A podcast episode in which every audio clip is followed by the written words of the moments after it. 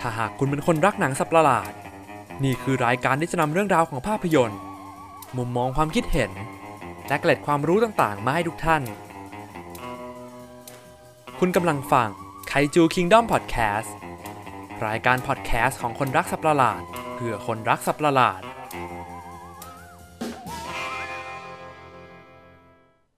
สวัสดีคุณผู้ฟังทุกท่านอีกครั้งนะครับผมผมแบม อันนี้ก็คือรายการไคจู Kingdom Podcast ตอนที่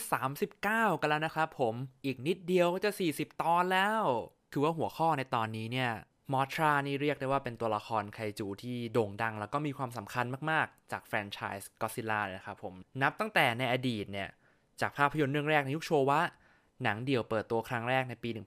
1961 จนกระทั่งมันได้ปรากฏตัวในหนังของก็ซิล่าในเรื่องมอทราปะทะก็ซิล่าจากปี 1964 เป็นการ cross over ได้พบกับก็ซิล่าเป็นครั้งแรกนะครับผมแล้วก็ได้ถูกเลือกให้มีบทบาทสำคัญปรากฏตัวมาในหนังก็ซิล่าเรื่อยๆนะครับผมในหนังตระกูลก็ซิล่านิวโชวะเนี่ยเราก็จะได้เห็นมอทราทั้งในร่างผีเสื้อ แล้วก็ร่างตัวอ่อนที่เป็นหนอนโผล่มาทั้งบทบาทที่เป็นเด่นบ้างไม่เด่นบ้าง แต่เราก็ได้เห็นอยู่เรื่อยๆ ในหนังของก็ซิล่าในยุคโชวะนะครับผมจนกระทั่งถึงยุคเฮเซทางโตโฮสตูดิโอเนี่ยเจ้าของลิขสิทธิ์ของตัวละคร ก็ตัดสินใจสร้างภาพยนตร์แยกเดี่ยวของมอทราขึ้นมาเอง โดยที่ไม่ต้องพึ่งบารมีของก็อดซิลล่าต่อไปแล้วนะฮะผมออกมากลายเป็นหนังไตรภาค Rebirth of Mothra แล้วก็เจ้าตัวละครไคจูผีเสื้อยักษ์เนี่ยก็นับว่าเป็นหนึ่งในตัวละครที่เป็นที่นิยมอย่างมากในหมู่แฟนๆเลยทำให้มันได้โผล่กลับมาในภาพยนตร์ก็อดซิลล่ายุคหลังๆอีกด้วยนะครับผมอย่างเช่นยุค Millenniumจนในที่สุดมอทราก็ได้ไปโผล่ในภาพยนตร์ฮอลลีวูดเป็นครั้งแรกนะครับผมในจักรวาล Monsterverse เรื่อง Godzilla King of the Monster ที่ผลิตโดยค่าย Legendary Picture นั่นเองนะฮะ มอทราเนี่ยเป็นตัวละครที่มีการเดินทางที่ยาวนานแล้วก็มีประวัติศาสตร์ที่เยอะมากๆเลยสำหรับตัวละครตัวนี้นะฮะก็ในพอดแคสต์ตอนนี้เราก็จะมานั่งพูดคุยย้อนรอยแล้วก็ถามความคิดเห็นของแต่ละคนนะครับผม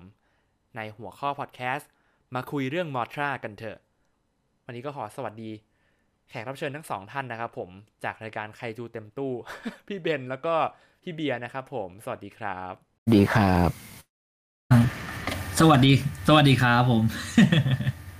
เอ่อเชิญพี่ๆแนะนำตัวสักนิดหนึ่งครับ เผื่อใครเพิ่งมาฟังพอดแคสต์ของเราตอนแรกอาจจะไม่คุ้นเคยนะฮะ ครับผมเบนอินไซด์ครับ จากเพจเป็นอินไซด์สตูดิโอครับผมเป็นนักปั้นโมเดลสัตว์ประหลาดอิสระครับผมครับผมเบียร์ครับเอกราชมอนวัตครับ จากเพจ Godzilla e n of King ก็ Waiting of Godzilla อยู่ที่นี่ครับ ก็คือทั้งคู่ก็ทำเพจเกี่ยวกับก็ซิล่านะครับผมเออเกี่ยวกับไคจูเกี่ยวข้องกับสัตว์ประหลาดยักษ์นั่นเองก็คุ้นเคยกับมอทรากันดีนะครับผมเพราะว่ามอทราก็เป็นตัวละครที่อยู่คู่กับประวัติศาสตร์ก็ซิล่ามาช้านานนะฮะ เริ่มถามกันอย่างนี้ก่อนดีกว่าพี่ๆทั้งสองก็น่าจะคุ้นเคยกับตัวละครมอทรากันดีนะครับผม ถ้าหากทำเพจเกี่ยวกับก็ซิล่าแล้วก็เกี่ยวกับหนังไคจูเนี่ยก็ ไม่น่าจะไม่รู้จักมอทรานะ คือมอทราเป็นตัวละครที่ดังมากๆอะแล้วก็อยู่คู่กับก็ซิล่าเรียกว่าแบบอยู่คู่เป็นตัวละครที่ถ้าต้องมีก็ซิล่าก็ต้องมีมอทราอะไรประมาณเนี้ย อืมใช่ใช่เดี๋ยวเรามาพูดคุยเกี่ยวกับความทรงจำในวัยเด็กที่เราได้รู้จักกับมอทรากันเป็นกันเป็นครั้งแรกดีกว่านะครับผมคือของผมเนี่ยรู้จักมอทราเป็นครั้งแรกก็ในยุคเฮเซครับผมแต่ว่าไม่ใช่หนังเดี่ยวของมอทรานะ ไม่ใช่ภาครีเบิร์ดนะคือ ผมได้ดูหนังภาค ก็ซิล่าปะทะมอทรานะครับผมในปี 1992 นะครับ อืม ชื่นชอบมอทราในแบบที่มันเป็นสัตว์ประหลาดผีเสื้อยักษ์ ที่ดูแบบเฟรนลี่ดูนุ่มฟูคือแบบในภาพลักษณ์ตอนเด็กๆอะสัตว์ประหลาดมันจะต้องแบบก็ซิล่านะดูดุดันดูน่ากลัวดูดูแข็งแกร่งอะไรเงี้ยเออทั้งหน้าตาทั้งรูปลักษณ์มันแต่พอแบบได้เห็นมอทราในร่างผีเสื้อเงี้ยได้โบยบิน ปล่อยผงละออง แล้วก็สู้กับแบททราที่ดูเป็นแบบร่างมืดของมอทราทีนึงคือดูตอนนั้นดูตอนเด็กๆอะเรายังแบบไม่ค่อยรู้ข้อมูลอะไรเยอะใช่ไหมผมก็แบบรู้ก็เอ้ย มันเป็นหนอนยักษ์โอ้ออกมาถล่มเมืองตามหาพูดจิ๋วอะไรเงี้ยฝาแฝดโชบิจินเอ๊ะศึกของเฮเซจะเป็นเรียกคอสมอสเนอะอืม แล้วก็ได้เห็นก็ซิล่าโผล่มาสู้กับทั้งกับมอสทราสู้กับทั้งแบททราโอ้โห ตื่นตาตื่นใจมาก ก็นั่นแหละนั่นคือความทรงจำผมตอนเด็กก็จะแบบของมอทราก็จะเป็นอย่างนี้ แล้วก็นอกจากนั้นนะก็คือจะได้เห็นมอทราที่ออกมาในเชิงแบบ parody ซะมากกว่าที่แบบว่าคนเขาจะมักจะเวลาเขาจะล้อเลียนก็อดซิลล่าจะต้องมีตัวละครที่เป็นแบบผีเสื้อยักษ์โผล่มาข้างๆตลอดตอนเด็กๆผมก็สงสงสัยว่า เอ๊ะมันคือทำไมมันต้องมีไอ้ผีเสื้อเนี่ย คู่กับตัวละครที่มันคล้ายก็อดซิลล่าเวลาเขาจะล้อเลียนทุกครั้งเลยด้วยนะ แบบพวกสื่ออย่าง เอาง่ายๆคือแบบการ์ตูนอเมริกันอะไรเงี้ยอย่างซิมสันเวลาจะล้อเลียนเขาก็จะมีแบบตัวละครก็ซิล่ามาแล้วก็ต้องมีตัวละครที่มันเป็นผีเสื้อมาคู่กันตลอดเลยอะไรเงี้ย อืมทำให้ตอนเด็กผมรู้ว่าอ๋อโอเค คือ ไอตัวผีเสื้อเนี่ยตอนนั้นยังไม่รู้ชื่อ ไอผีเสื้อเนี่ยมันจะต้องเป็นตัวละครที่อยู่คู่กับก็ซิล่ามาตลอดก็คือแบบมีก็ซิล่าทีไรก็ต้องมี อ้มังกรสามหัว หรือไม่ก็ต้องมีผีเสื้อยักษ์มอทราอืม ประมาณเนี้ยครับ อันนี้คือของผมนะ ตอนเด็กก็ครั้งแรกที่พี่ที่ที่ได้รู้จักกับมอสท่าเนาะเท่าที่จำได้นะ มันเป็น มันเชื่อมโยงกับตอนแรกที่พี่ดูไอ้นี่ไว้ไอไปดูมีโอกาสได้ไปดูกอซิล่าตะลุยข้ามศตวรรษก็คือภาคเมกากิลัสเออ แล้วระหว่างนั้นน่ะ ที่พี่ไปในร้านของเล่นน่ะมันเริ่มมีสื่อของภาค GMK เข้ามาแล้วเว้ยเพราะว่ามันเป็นปีที่แบบ GMK ฉายนึกออกปะแล้วของเล่นจากปีปีที่หนังของภาคต่อไปอะเออมันมันมันเข้ามาก็คือภาค GMK อะมันเข้ามาในปีนั้นอะมันเข้ามาเว้ยพี่ได้เห็นมอทราเป็นแบบ soft vinyl แล้วก็แบบมีอะไรนะ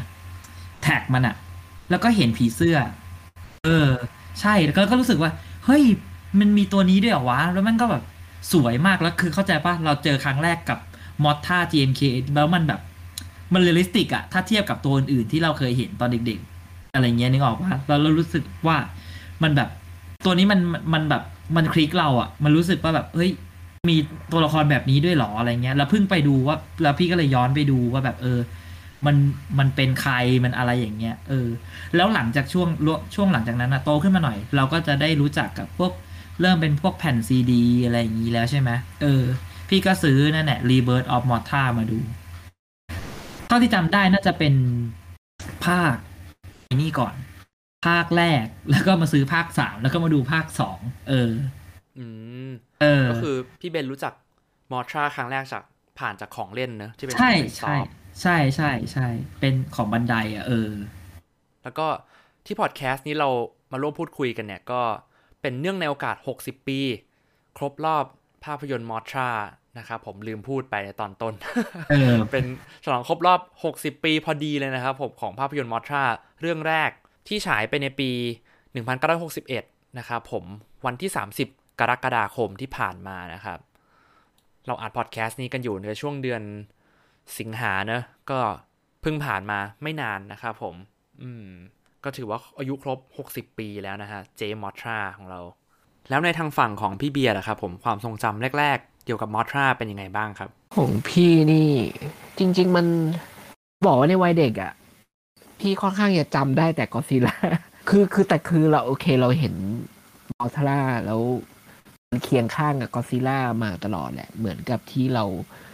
เอ๊จะจะนึกได้ว่า เออ มันมีแบบคิงกิโดล่ามี ตัวอื่นๆอะไรเงี้ยว่าของพี่เนี่ยมันเหมือนแบบเป็นก็ซิล่าเนี่ยที่ฝังอยู่ในความทรงจำซะเยอะกว่าส่วนมอทราเนี่ย มันก็อารมณ์แบบ เออ เรารู้ว่ามันเป็นตัวละครที่อยู่ในอยู่ในจักรวาลของมันหรืออะไรเงี้ยแล้วก็รู้สึกว่า เออ มันเป็นเหมือนกับเฉดหนึ่งของ เฉดหนึ่งของหนังอะเหมือนเหมือนเวลาที่หนังมันเป็นภาพก็อซิล่าอยู่อย่างเงี้ยมันก็จะมีดนตรีประกอบ มันก็จะมีตล์ในบางอย่างของตัวเองใช่ไหมแต่พอตัดไปที่มอท่าปุ๊บเนี่ย มันก็จะเป็นอีกเฉดหนึ่งอะก็จะเป็นแบบดนตรีอีกแบบหนึ่งก็จะเป็นแบบเหมือนเปลี่ยนโหมดเปลี่ยนอะไรอย่างเงี้ย มันก็เลยเราเราก็เลยจะจำในแง่ที่ว่า เออ ก็อย่างที่แบม คล้ายๆ กับที่แบมพูดก็คือ มันก็จะเป็นอารมณ์ที่ตัดกัน ระหว่างจากก็ซิล่าที่ดูแบบสตว์ประหลาที่ดูจะมุ่งจะทำลายอะไรเงี้ยแล้วก็มีความเคี่ยวกาดหรือมีความแบบ ไม่ไม่มีการปฏิปนอมหรือว่าไม่มีการที่จะแบบลดลาวาศอกต่อกัน แต่ว่าเป็นมอท่าเนี่ย มันจะมีอารมณ์ของความของความแบบ เราสามารถต่อรองกับมันได้ ความปฏิปนอมกว่า แล้วก็ดูเป็นสัตว์ประหลาที่คุยกันรู้เรื่องอะ่ะ หมายถึงว่า สามารถดีลกับมันได้หรือว่าสามารถแบบสื่อสารกับมันได้อะไรอย่างงี้ใช่ใช่ก็ซิล่าฉะนั้นแล้วเนี่ยไอ้ความต่างตรงเนี้ย มันก็เลยเราก็เลยจะทำให้รู้สึกว่า เอ้ยส่วนตัวพี่ก็ทำให้ไอ้ความต่างแบบเนี้ยที่ทำให้พี่ยังจำก็ซิล่าได้มากกว่า คือเราชอบความอิกนอความความไม่ความไม่เชื่อมต่อความไม่เข้าใจ อะ อันนั้นเราเรารู้สึกว่ามันมีเสน่ห์กว่า ในขณะที่มอสล่าเราเราเรายังรู้สึกว่า เออ เรายัง เรายังเชื่อมต่อกับมันได้ด้วยอะไรสักอย่าง มันคล้ายๆกับคิงคองแหละคิงคองคือเราเราดูเรารู้สึกเราเชื่อมมันด้วยความเป็นมนุษย์ได้ใช่ไหมอะไรอย่างเงี้ยแต่กับก็ซิล่ามันเราเราเราเป็นแบบ เราเชื่อแทบเราแทบจะ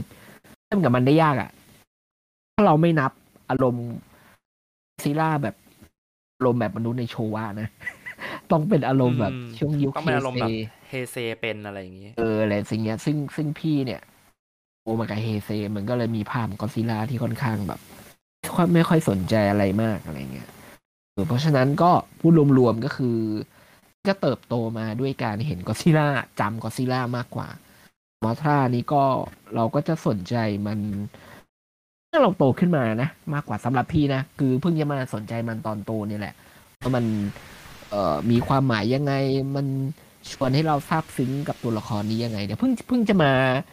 เอฟหรือมาศึกษามันจริงๆจังๆตอนโตมากกว่าสำหรับพี่นะครับ อืมครับ จริง ๆ แล้วพี่รู้สึกว่าหลาย ๆ คนน่าจะน่าจะเป็นคล้าย ๆ พี่เบียร์ตรงที่แบบว่า ติดภาพจำกับก็ซิล่าแบบยูเคเฮเซที่มันแบบเกี่ยวกาดอะ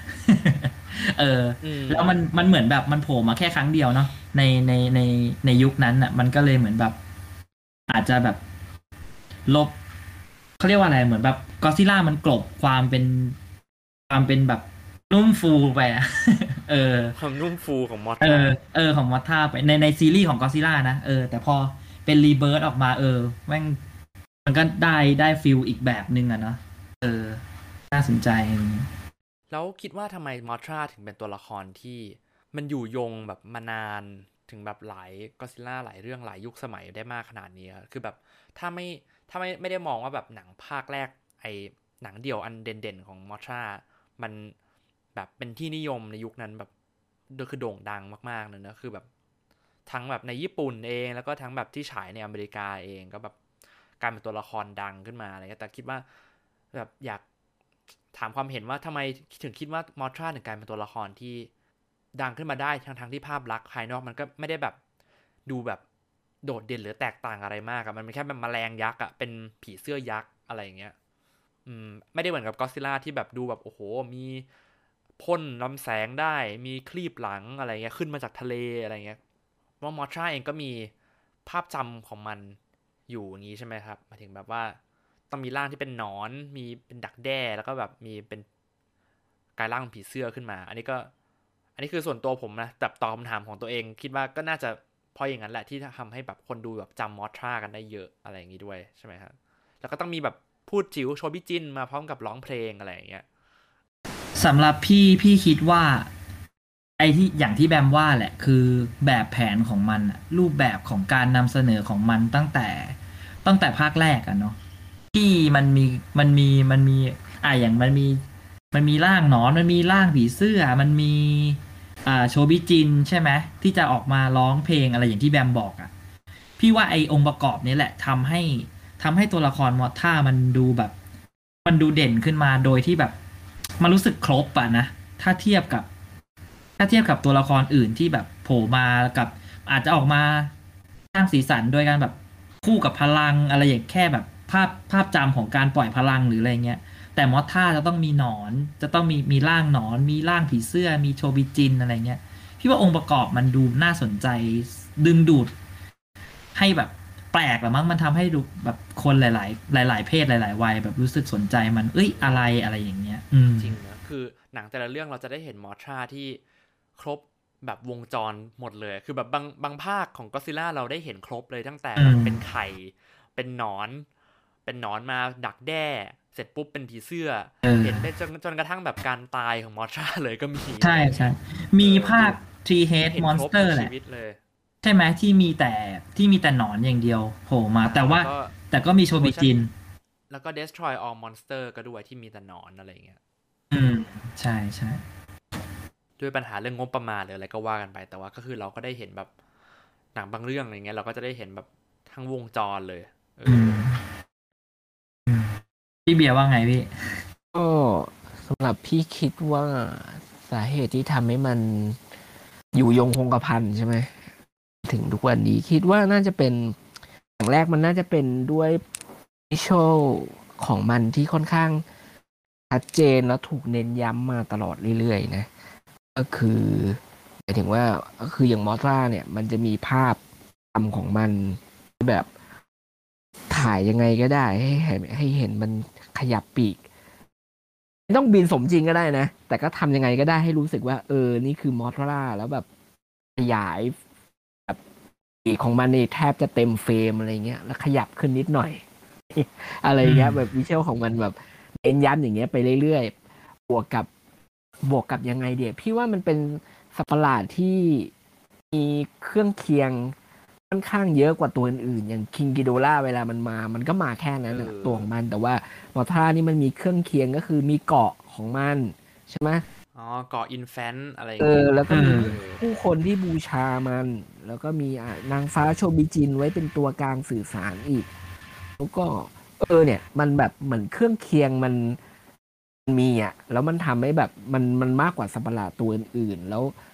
ไอไอไอ้ไอองค์ประกอบเครื่องเคียงเหล่านี้มันก็ถูกเน้นย้ำมาเรื่อยๆ จนแบบมันกลายเป็นอะไรเดียเป็นเหมือน culture ก็ได้วัฒนธรรมที่จะแบบอืมเออ อยู่คู่กับมอทรามาเรื่อยๆอะไรอย่างเอเงี้ยออะไรแบบเนี้ย แล้วเออแล้วก็ยังมีดนตรีประกอบของมันอีกใช่ไหมคือตัวตัวอื่นมันก็มีดนดนดนตรีประกอบของมันเหมือนกัน แต่ว่ามันไม่ได้ถูกเน้นย้ำเท่ามั้งหรือว่า มอันเนี้ยมันดูแบบเนี่ยด้วยความที่เรียกว่าของมันครบแล้วกันใช้ภาษาแบบทำหนังหน่อย เหมือนทุกอย่างของมันครบหมดเลย มีมีดนตรีมีว่าจะต้องใส่อะไรอะไรอย่างเงี้ยมันเลยแบบว่ามัน เหมือนก็ซีล่ามันเกือบเกือบจะเหมือนก็คือก็ซีล่าเนี่ย ก็ของครบเนี่ยดนตรีประกอบมีของตัวเองใช่ไหมแล้วก็มีอืมอะไรซิมโบลิกหลาย ๆ อย่างที่ชวนนึกถึงมันหรือว่าอะไรอย่างเงี้ย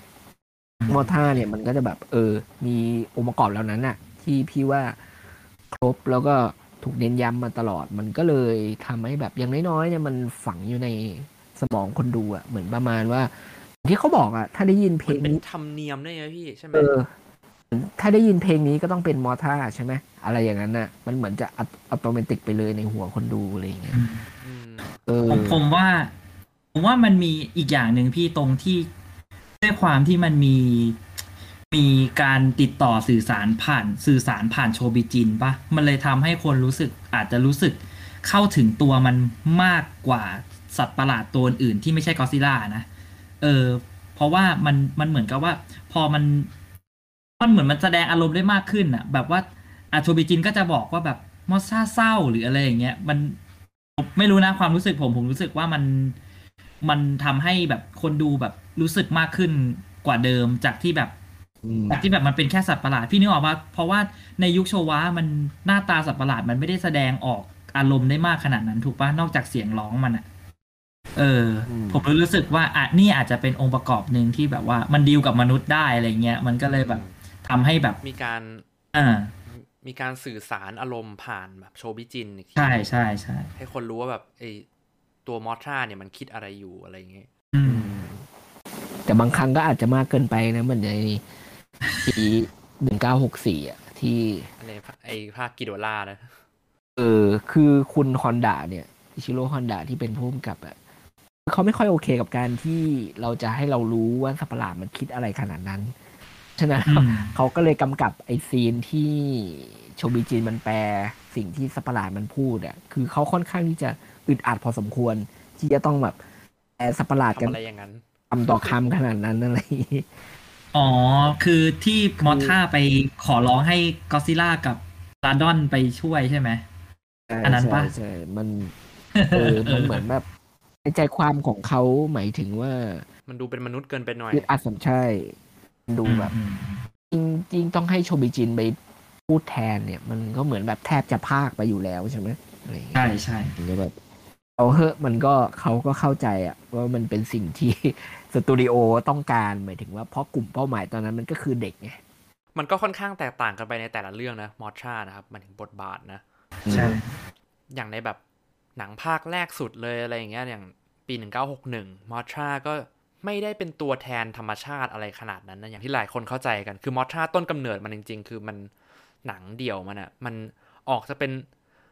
มันคือคิงคองด้วยซ้ำอะเออือมใช่บทใช่บทของมอทราคือเป็นสัตว์ประหลาดยักษ์ที่เข้ามาในเมือง แล้วก็มาเพื่อตามหาโชบิจินอะไรเงี้ยมาแบบเข้าสถานที่ที่มันแบบแปลกถิ่นออกไปที่ไม่ใช่เกาะตามธรรมชาติของมันเลยเข้ามาในแบบเมืองใหญ่ กรุงโตเกียวอะไรเงี้ยแล้วก็ภาพของการที่หนอนมอทรามันสร้างรังไหม ตรงโตเกียวทาวเวอร์เนี่ยหอคอยโตเกียวทาวเวอร์มันก็แบบภาพนั้นมันเหมือนกับเป็นการที่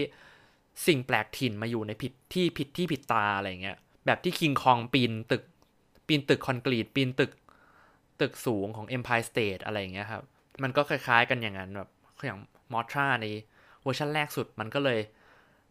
เออไม่ใช่อย่างอย่างที่เราแบบ คุ้นเคยกันในอย่างยุคหลังๆ ที่เราจะเห็นว่าโอ้ยมอทรามันต้องแบบราชินีแห่ง monster เป็นตัวตัวแทนของพลังธรรมชาติอะไรเงี้ยคือหนังภาคแรกสุดมันไม่ใช่แบบ มันไม่ได้มาขนาดนั้นนะ มันค่อนข้างมาในแบบมอทราที่เกรี้ยวกราดออกถล่มทุกอย่างคือ คือมอทราไอหนังเดี่ยวอะมอทราไอตัวล่างหนอนอะมันก็มันโอ้โหบุกตะลุยมากเลยนะพี่มัน ฝ่าแบบว่ายน้ำข้ามเกาะมาเพื่อมาตามหาโชบิจินที่โดนจับไปเพื่อไอตัวรัวร้ายมันจับไปขึ้นโชว์แสดงร้องเพลงเออสำหรับพี่อะพี่มองว่ามันมันมันเป็นเหมือนแบบ ความตัวแทนของความแบบ ความไร้เดียงสาของแบบสัตว์ที่ไม่รู้อีโหนอีเหน่อะไรอะไรเงี้ยอันอันนี้ในความรู้สึกของพี่นะคือการที่มันมันออกมาตามหาโชบิจินมันเหมือนแบบ มันเหมือนแบบเพื่อนมันหายอะไรเงี้ย มันก็เหมือนแบบเออ มาตามหาเพื่อนเพื่อนกลับ เออว่าแบบเฮ้ยเพื่อนเราอยู่ไหนอะไรเงี้ยแต่ว่ามันก็ไม่ได้สนใจ มันแทบไม่ได้แบบ ไม่ได้มองมนุษย์เลยด้วยซ้ำว่าแบบ เออมันมันเป็นอะไรอะไรเงี้ยไม่ได้ไม่แคร์มนุษย์ขนาดนั้นอะเออก็แค่แบบว่ามาตามหาเพื่อนแล้วก็แบบ แบบแบบผิดที่ผิดทางอย่างที่แบมบอกอะเออ ใช่ ภาพมันอะอืม แล้วก็ตะลุยไปแบบทำลายเมืองอะไรอย่างนี้ด้วยนะแบบ อืม เออคือสำหรับที่พี่ไม่สนใจแบบประชาชนเลยอะไรเงี้ยแบบ พี่มองว่ามันเป็นเหมือนตัวแทนของความไร้เดียงสาอะเอออืมเออ ความแบบคือเราบจะริมองสุทมันธิ์เป็อะนเออ คือเราจะมองมันเป็นตัวร้ายเลยก็ไม่ใช่นะ คือมัน แต่ว่าเป็นตัวดีเลยก็ไม่เชิงคือมมอทราเวอร์ชันแรกอะพี่ว่าอืมพี่ว่ามันมีธรรมชาติของมันอะใช่เออมันเป็นใธรรมชาตินแค่เออ มันแค่ใช้ชีวิตของมันนะมันไม่ได้แคร์ มันกับก็ซิล่าอย่างเงี้ยใช่อืมใช่ใช่เราจะมองเป็นตัวร้ายเลยมันก็ อืมใช่เหรออะไรอย่างเงี้ยอืมอืมคือ ที่ว่ามันมอทราเนี่ย จริง ๆ มันพูดสารที่ค่อนข้างใกล้เคียงกับกอซิล่าแหละ แต่เพียงแต่ว่าที่พี่บอกอะไอ้กับมอทรามันดูประนีประนอมได้ แล้วก็อืมเราสามารถดีลกับมันได้ ก็คือ อันนี้เห็นได้ชัดจากในเอ่อหนังมอทราปะทะก็อดซิลล่าปีหนึ่งเก้าหกสี่อะอันนั้นมันมันจะมีมันจะมีเนื้อหามี subplot ตรงที่ เอ่อมีกลุ่มตัวละครมนุษย์เดินทางไปบนเกาะเกาะที่ที่มอทราอยู่ใช่ไหมแล้วก็ทุกคนก็พบว่าที่ที่เกาะนั้นเนี่ยมันได้รับผลกระทบจากการทดลองระเบิดนิวเคลียร์แล้วก็เออมันจะใช่มีซีใช่นที่ทำให้เห็นดูกดูกของสัตว์ที่ตายเพราะได้รับผลกระทบอะไรเงี้ยก็คือเป็นความหดหู่เป็นอะไร แล้วก็มนุษย์เนี่ยเหมือนตอนนั้นมันเหมือนว่าวิธีที่จะหยุดก็อดซิลล่าก็คือต้องให้ต้องให้มอท่าช่วยใช่ไหมเขาก็เลยไปพยายามคุยกับชนเผ่า อะ ที่จะที่ที่จะสื่อสารกับมอท่าอ้อนวอนหรือสิ่งใดได้อะไรเงี้ยด้วยการแบบว่า เออให้โลกภายนอกหน่อยอะไรเงี้ยซึ่งชนเผ่าเองก็แสดงท่าทีแบบ เราจะไว้ใจมนุษย์ได้ยังไงใช่ไหมในเมื่อคุณแบบทำอะไรที่มันเลวร้ายไปแล้ว แล้วคุณก็เห็นผลกระทบ เกิดขึ้นบนเกาะ เกิดขึ้นกับเราอะไรเงี้ยแต่ว่าสุดท้ายแล้วเนี่ย ความที่เหมือนตัวละครมันก็จะมีแดร์หลอกประมาณว่ามนุษย์เนี่ย ก็ นิสัย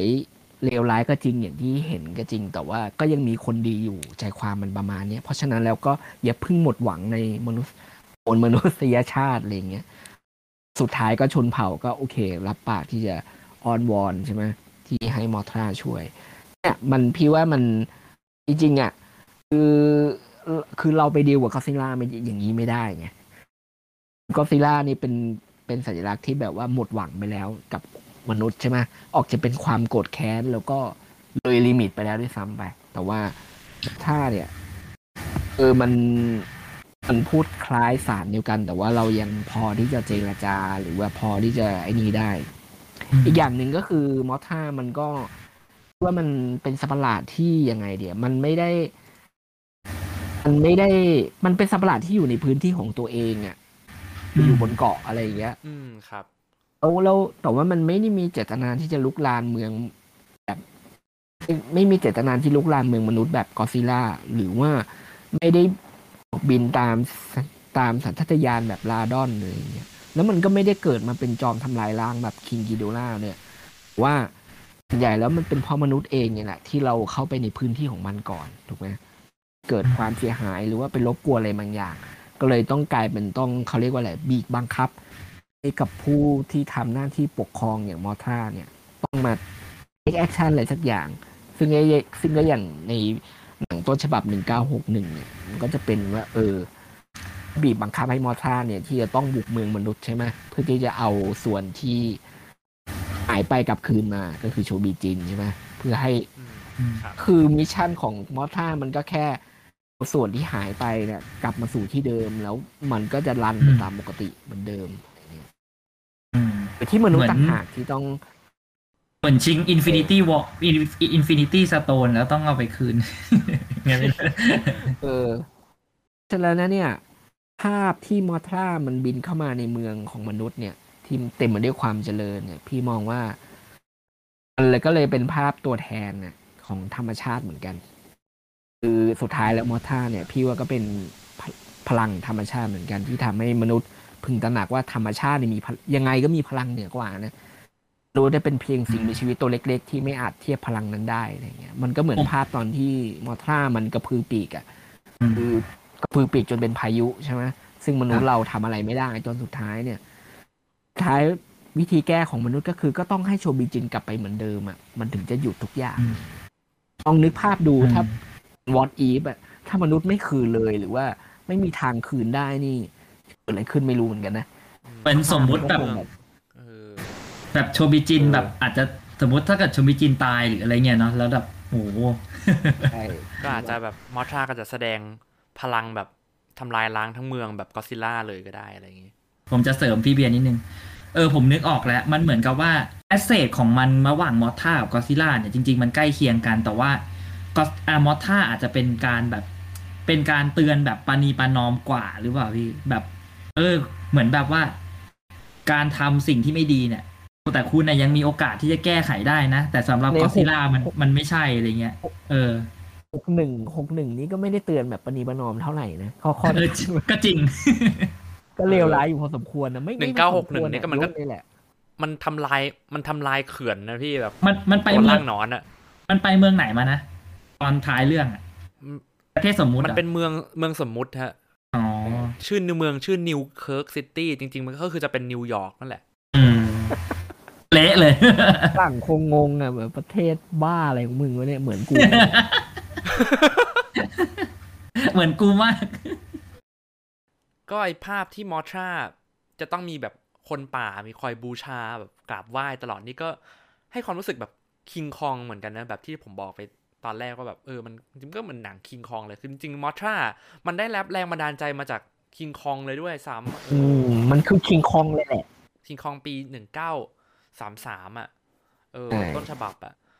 คือมัน influence เยอะมากเลยคิงเรื่องคิงคองเนี่ยจริงอืมๆใครที่บอกว่าไม่ชอบคิงคองนี่คุณต้องคิดใหม่นะเนี่ยเออ จริงๆคิงคองนี่คือแบบโคตรสร้างโคเลตยรนะพ่อเลยนะโคตรพ่อเออโคตรปู่นะเออ จุดเริ่มต้นของแรงบันดาลใจนะ อืม ให้ก็ทั้งก็อดซิลล่า ให้ทั้งมอทราอะไรหลายอย่างตามมาเยอะแยะมากไปหมดเลย พอมันเข้าสู่ยุคเฮเซเนี่ยมันก็ character ค่อนข้างชัดขึ้นเนอะอย่างที่เราแบบหลายคนเห็นกันก็คือแบบ มีความเป็นแบบตัวแทนธรรมชาติมากขึ้นอย่างในภาคของเฮเซที่เป็นก็อดซิลล่าปะทะมอทรานะฮะที่แบบ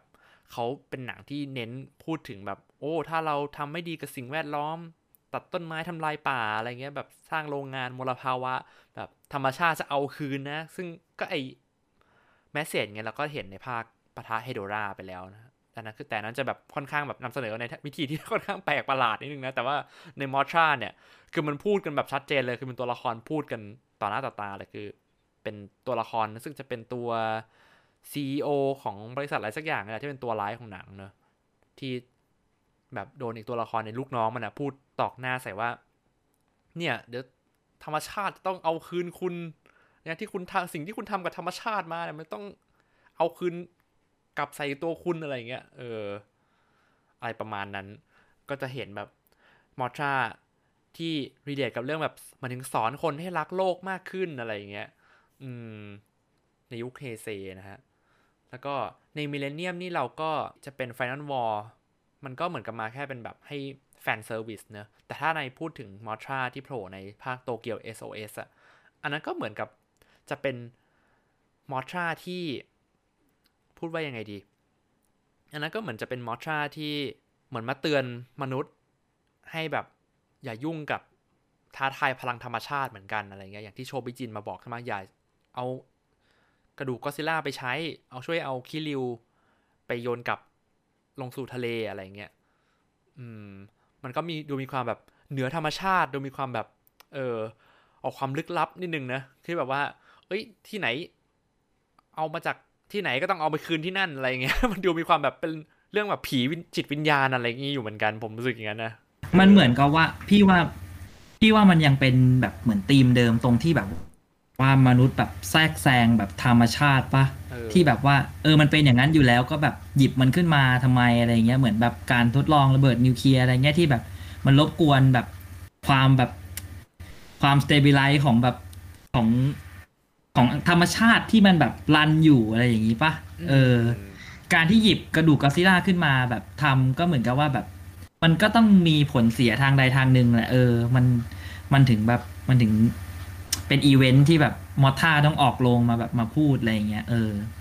อืมครับ แล้วก็อันนี้เสริมนิดนึงนี่คือส่วนตัวเลยผมชอบฉากเปิดตัวของมอชาในภาคโตเกียว SOS มากอันนั้นโคตรเท่เลยนะ เออทำไม่ได้แล้ว เป็นฉากที่ไอเนี่ยพี่เบนที่อ่าเหมือนกับพวกทหารกองทัพญี่ปุ่นนะเขาตรวจจับไอสัญญาณบนท้องฟ้าน่านฟ้าญี่ปุ่นได้อะไรสักอย่างเนี่ย แล้วก็บอกว่า เอ้ย ส่งเครื่องบินลบไปตรวจสอบหน่อยว่าแบบ เผื่อมันเป็นแบบไอเครื่องบินลบศัตรูประเทศฝั่งศัตรูตรงข้ามอะไรอย่างงี้ใช่ไหมเออแล้วก็ขับไปแล้วก็ไปเจอมอทราอะไรเงี้ยเออรู้สึกชชอบฉากเปิดตัวของภาคนั้นดี มันเท่สงสัยต้องมันมีความลึกลับ มีความแบบชอบดนตรีประกอบนะมันจะมีความแบบลึกลับมันมีความแบบเอ้ย มันเป็นอะไรว่ามาแบบเป็นเงาตอนแรกเนอะแล้วก็ตอนเขายิงจรวดมิสไซล์ใส่แล้วก็แบบเป็นมอสผงมอทราบินออกมาแล้วก็มีเพลง ไอคนที่นักบินที่ขับอยู่ก็แบบเอ้ยได้ยินเสียงเพลงเปล่าวะอันนี้อันนี้ก็จะมีความแบบหลอนๆนิดนึงนะ ผมรู้สึกเออชอบแบบชอบมูดชอบบรรยากาศอย่างนี้ ที่มอทราให้อะไรเงี้ยสำหรับหนังเฮ้ยเดี๋ยวไว้สงสัยต้องย้อนกลับไปดูแล้วจำไม่ได้แล้วดูนานมากแล้วตั้งแต่เด็กๆเลย อืมนะครับผมอันนี้ก็เป็นมอทราในยุคมิเลเนียมแล้วก็ยุคเฮเซ นะครับความคิดเห็นของผมนะครับผมเออพี่ก็เสริมนิดนึงแล้วกันว่าเฮเซเนี่ยจริงๆแล้วเออเหมือนกับว่าในช่วงที่ช่วงที่ช่วงที่ก่อนที่จะสร้างหนังซิล่าปะทามอทราเนี่ย ปีหนึ่งเก้าเก้าสองใช่ไหมตอนแรกอะ่ะ เหมือนทางสตูดิโอโตฮูเนี่ย เหมือนมีแผนว่าจะให้เจอกับสัปหลาดตัวอื่นเนี่ยแหละแต่เหมือนประมาณว่า วงนั้นเนี่ยมันเหมือนว่ามีการสำรวจตลาดหนังในญี่ปุ่น พบว่าคนที่จะออกดูหนัง คนที่ตีตั๋ว เพศที่ตีตั๋วดูเยอะหน่อยเนี่ยจะเป็นผู้หญิง เขาก็เลยคิดว่าอย่างมอทราเนี่ย น่าจะรองรับแล้วก็ดึงดูดคนดูผู้หญิงได้มากกว่า ได้ได้มากกว่าสัตว์ปหลาดอื่น หรือว่ามากกว่าเมกากอซิล่าที่มันจะดูแบบตัวแทนเพศผู้ชายมากกว่าเออตรงนี้ก็ เป็นประเด็นอีกเหมือนกันนะ ว่าเออมีคนมองว่าแบบมอท่าเนี่ย ต้องเท่ากับผู้หญิงใหญ่รือก็ปล่าจะเป็นผู้หญิงใช่หรือว่าเป็นเพศที่เพศอื่น ๆที่ไม่ใช่ผู้ชายใช่ไหมหรือว่าเออจะมีความอ่อนโยนหรือว่ามีความแบบ เออมีความเป็นผู้หญิงนั่นแหละอะไรอย่างเงี้ยเพศพราะฉะนั้นเพศแล้วไหนก็ได้ที่ที่มีความโอบอ้อมอารีอืมผมมองว่ามอทราจริงๆ แฟนกลุ่มแฟนคลับก็ค่อนข้างมีหลากหลายมาก ๆ เลยนะ อืม ทั้งผู้ชายผู้หญิง ทั้งเพศทางเลือกอะไรอย่างเงี้ย ผมรู้สึกว่ามอทรามันไม่ไม่ได้จำกัดแค่เฉพาะเพศหญิงอย่างเดียวอะ่ะเออแฟนคลับมอทราที่เป็นผู้ชายก็มีที่แบบชอบมาก ๆ แบบ ก็ก็เยอะอะไรอย่างเงี้ยใช่แต่ก็อืมแต่ก็ต้องยอมรับว่า เออ ถ้าเป็นผู้หญิงกับเพศอื่น ๆเงี้ยททางเลือกหรืออะไรเงี้ยเขาก็จะเยอะมากกว่าเด็กผู้ชายหน่อย ก็คืออย่างปีหนึ่งเก้าเก้าสองเนี่ยหนังภาคนั้นมันก็ได้พิสูจน์ก็คือมันก็ทำเงินสูงมากนะ ลองแค่จูราสสิกพาร์คเองมึงแล้วก็อืมเออ แล้วมันเหมือนแบบเป็นการตอกย้ำว่ากลุ่มผู้ชมที่จะดูตัวละครเนี่ย ก็จะแบบมีภาพชัดเจนว่าเป็นผู้หญิง อันนี้คือสำหรับยุคเฮเซนะ ส่วนมิเลเนียมเนี่ย พี่ก็อยากเสริมในแง่ที่ว่า จริงมันเป็นยุคที่ยังไงเดียมันเป็นยุคที่ ที่เรียกเองว่ามิเลเนียมเนี่ยเป็นหนังยุคทดลองของก็อดซิลล่านะ คือเนื้อเรื่องเนี่ยก็จะปักตั้งต้นอยู่ที่หนึ่งเก้าห้าสี่ใช่ไหมแล้วก็จินตนาการว่าเป็น what if ที่มีอยู่จริงของกอซิล่าก็คือแบบว่าคือตั้งแต่แบบเออภาค 2000 กับภาคไอไออะไรนะ ของเมกากิลัสอันนั้นก็เป็น what if ที่ที่ทำมาแล้วอะไรที่ใช่ มันเป็นแบบเออ ถ้าแบบใช่ไหม การทดลองเนื้อเรื่องในแบบต่างๆ คือยังมีมีประวัติศาสตร์ห้าสี่อยู่แต่ว่าเกิดอะไรขึ้นหลังจากนั้น แล้วก็เนื้อเรื่องนี้ก็ไม่ต้องคอนติเนียเลย เหมือนทุกคนก็อยากจะมีจักรวาลของตัวเองแยกออกไปอะไรเงี้ย เพราะเพราะฉะนั้นแล้วพี่ก็เลยจะพูดว่ามอทราเองเนี่ยมันก็มีการตีความกันอย่างสนุกมืออย่าง S อย่างเอ่อจักรวาลของ SOS ใช่ไหมก็จะตีความแบบนั้นไป ค่อนข้างที่จะ SOS นี่ค่อนข้างจะวิธีแบบคลาสสิกสุดแล้วมั้งเหมือนประมาณว่า เรื่องที่เขาอ้างอิงหรือว่าความเป็นมอทราก็จะดูแบบไอ้นี่หน่อย มีความคลาสสิกในตัวเองหน่อย ก็คือคล้ายกับของเก่า แล้วก็มี detail อะไรบางอย่าง ที่แบบตอกย้ำสิ่งเดิมๆอะมีโชบีจินมีไอ้เรื่องสัญลักษณ์นั้นเรื่องเกาะหรือหรือเรื่องอะไรอย่างนี้ มีการเอาตัวละครอ่าพระเอกจากมอทรา หกใช่ใช่ใช่กลับมาด้วยนะฮะเออจริง ๆ มันแต่ยัมังนจะ ถ้าเป็น GMK จริง ๆ มันเป็นจักรวาลเดียวกันเลยอะพี่ มันเหมือนแบบว่ามันมันจับจักรวาลหนังโตโฮบางเรื่องที่แบบ อย่างในภาคเมกะกอซิล่าภาคแรกใช่ไหม มันพูดถึงว่าอืม ญี่ปุ่นน่ะเคยจัดการอะไรใครไปบ้างอ่าอะไรเงี้ย มีมีซานด้าไกร่า แล้วก็มีอ้างอิงมอทราด้วย ใช่ไหม ใช่ใช่ที่เคยใช้ปืน maser cannon เออปืนใหญ่ที่ ยิงเป็นลำแสง maser เออมาใช้เอออันเนี้ยคือแบบสำหรับพี่พี่รู้สึกว่าแบบพอมีฟุตเทจด้วยแล้วยิ่งแบบเฮ้ยมันขนลุกมากเลยนะ ตอนที่พี่ดูตอนเด็กๆอะไรเงี้ยถือว่าดูตอนนี้ก็ยังรู้สึกดีอยู่ว่าแบบ เออชอบที่มันแบบว่ามันเหมือนแบบอ้างอิงถึงยุคคลาสสิกของแบบของแบบไคจูด้วยอะไรเงี้ยเออ อืม อืมเป็นการรวมจากรเอออืมเมื่อกี้ที่พี่จะพูดก็คือ เออแต่อย่างในอย่าง GMK เนี่ย มันก็จะเป็นการตีความมอดล่าในอีกแบบใช่ไหมหมายถึงว่าในแง่ของทั้งในแง่ของดีไซน์แล้วก็ในแง่ของฟังก์ชันการใช้งาน แต่ว่ามันก็ยังไม่ถึงกับฉีกมาก เพราะว่ามันก็ยังอยู่ในหมวดของอะไรแหละผู้พิทักษ์หรืออะไรอย่างเงี้ยแต่ว่ามันก็จะดูแบบ มีความเป็นนักรบมากขึ้นนะ ดูความเป็นแบบ เออ ก็จะดูแบบอืมครับต่างจากเฮเซหรือว่าโชวาไป ส่วนในไฟ o อนวอลนี่ก็ ยังใช้ในเหลี่ยมมอทราอย่างที่เรารู้จักอะเพียงแต่ว่ามันก็จะดูเป็นตัวดูเป็นอันตรายมากขึ้น แล้วก็ดูคือพอไปอยู่ฉากแอคชั่นแล้วอะด้วยความที่หนังมันต้องแบบเป็นหนังแบบริวเฮคิตามูระไงคือมึงจะมาง่อยๆไม่ได้นะอะไรเงี้ยมันก็เลยแบบดูแบบวิธีการแอคชั่นมขึ้นใช่โผบินหรืออะไรก็จะดูแบบรุนแรงมีแบบ เอออะไรที่ดูรุนแรงขึ้นอะไรเงี้ยอืม แล้วก็มาจับคู่เออสู้กับตัวที่แบบดูคอนทราสต์กันมากเลยนะ คือไก่กันนะเออ เออ จะสู้กันยังไงวะดูตอนตอนเด็กๆ ดูคอนนะทราสต์รู้สึมากกอย่านะงสนั้อนงเลยตัวเนี้ยอืมเออฉะนั้นพี่ก็เลยบอกว่ามิเลเนียมเนี่ยเป็นยุคที่ทดลองแล้วก็ทดลองกับมอท่าด้วยอะไรเงี้ยว่าจะแบบว่าจะแบบนำเสนอเฉดอะไรได้บ้างอะไรเงี้ยเออเพราะฉะนั้นพี่ก็อยากจะเสริมประมาณนี้ อันนี้ถามพี่เบียร์พี่เบียร์ ยังไม่เคยดูของเวอร์ชัน Rebirth of Mothra ในยุคเฮเซใช่ไหมครับ พี่เคยพี่เคยดูนะ แต่ว่าพอโตมาแล้วไม่เคยกลับไปดูแบบจริงจังอะ่ะ เหมือนกับว่า คือส่วนหนึ่งอาจจะเป็นเพราะพี่มองว่ามันไม่ได้เกี่ยวอะไรกับก็ซิล่าอืมด้วยมั้งก็เลยหมายไม่ถึงได้ว่าก็เลยแบบว่า ก็เลยแบบไม่อ่าไม่ได้ไม่ได้ไม่ได้หยิบมาดูอีกทีหรือว่าไม่ได้ไม่ได้ไม่ไม่ได้มีแพลนว่าจะหยิบมาเขียนถึงในหนังสืออะไรอย่างเงี้ย คือเรามองว่ามันเป็นหนังหนึ่ง ในของโตโฮเขาอะอยู่ในหมวดภูคัสึเนี่ยแหละ เป็นหนังพิเศษเทคนิคพิเศษเนี่ยแหละ แต่ว่ามันไม่ได้เกี่ยวอะไรกับซิล่าเลยไงหรือว่าเลยคิดว่าเออมันอยู่วงนอก อย่างหนึ่งก็คือพี่มองว่า มันก็คงจะต้องเป็นหนังสำหรับแฟนๆนะนะพอสมควรที่จะไปดูหรือว่า เออเพราะว่าจริงๆ ถ้านับถ้าเทียบกับการถูกพูดถึงนะ มันค่อนข้างจะถูกพูดถึงเฉพาะกลุ่มอยู่เหมือนกันไอ้ ไตรภาคเนี่ยไอ้มอทราเนี่ย คือแต่ถ้ากับคนทั่วไปนี่แทบอาจจะแบบลอสเลยมั้งเหมือนประมาณว่าบางคนอาจจะเพิ่งรู้การมีอยู่ของมันด้วยซ้ำไปอะไรอย่างเอเงี้ยออันนี้ไอพี่อันนี้พี่พูดแบบเผื่อคนทั่วไปเขาด้วยนะ แต่ว่ามอทราเนี่ยเออบางคนอาจจะรู้สึกว่าไอ้การมีอยู่ของไตรภาคนี้แบบ มีด้วยเหรอหรืออะไรอย่างเงี้ย หรือว่า เอ้ย ยังไม่เคยดูเลย พี่ว่าหลายคนน่าจะเป็นประมาณนี้นะ หรือเปล่าวะจริงพี่จริงหรือว่าพี่เข้าใจผิด พวกแกจริงคิดครัว่าบไงจริง หลายคนที่แบบเป็นเด็กๆ รุ่นรุ่นน้องผมอ่าอายุแบบอายุแบบเกิดหลังกันแบบแค่สองสามปีอย่างเงี้ยก็ก็แบบไม่รับรู้ถึงการมีอยู่ของ Rebirth of Mothra นะมคือแบบ เออบางคนไม่รู้ด้วยว่าแบบ เคยเห็นแต่ว่าไม่รู้จักว่าอ้าวจริง ๆ นี่มันคือหนังเหรออะไรเงี้ยแบบไออย่างตัวมอทราที่ปีกเขียวอะ รีโอป่ะตัวอ๋อเออเออลีโออ่ามอตัวทราผมมีหลายร่างตัวนั้มากนเลยน่ะนะคือเขาแบบเป็นเป็นใช่แบบใช่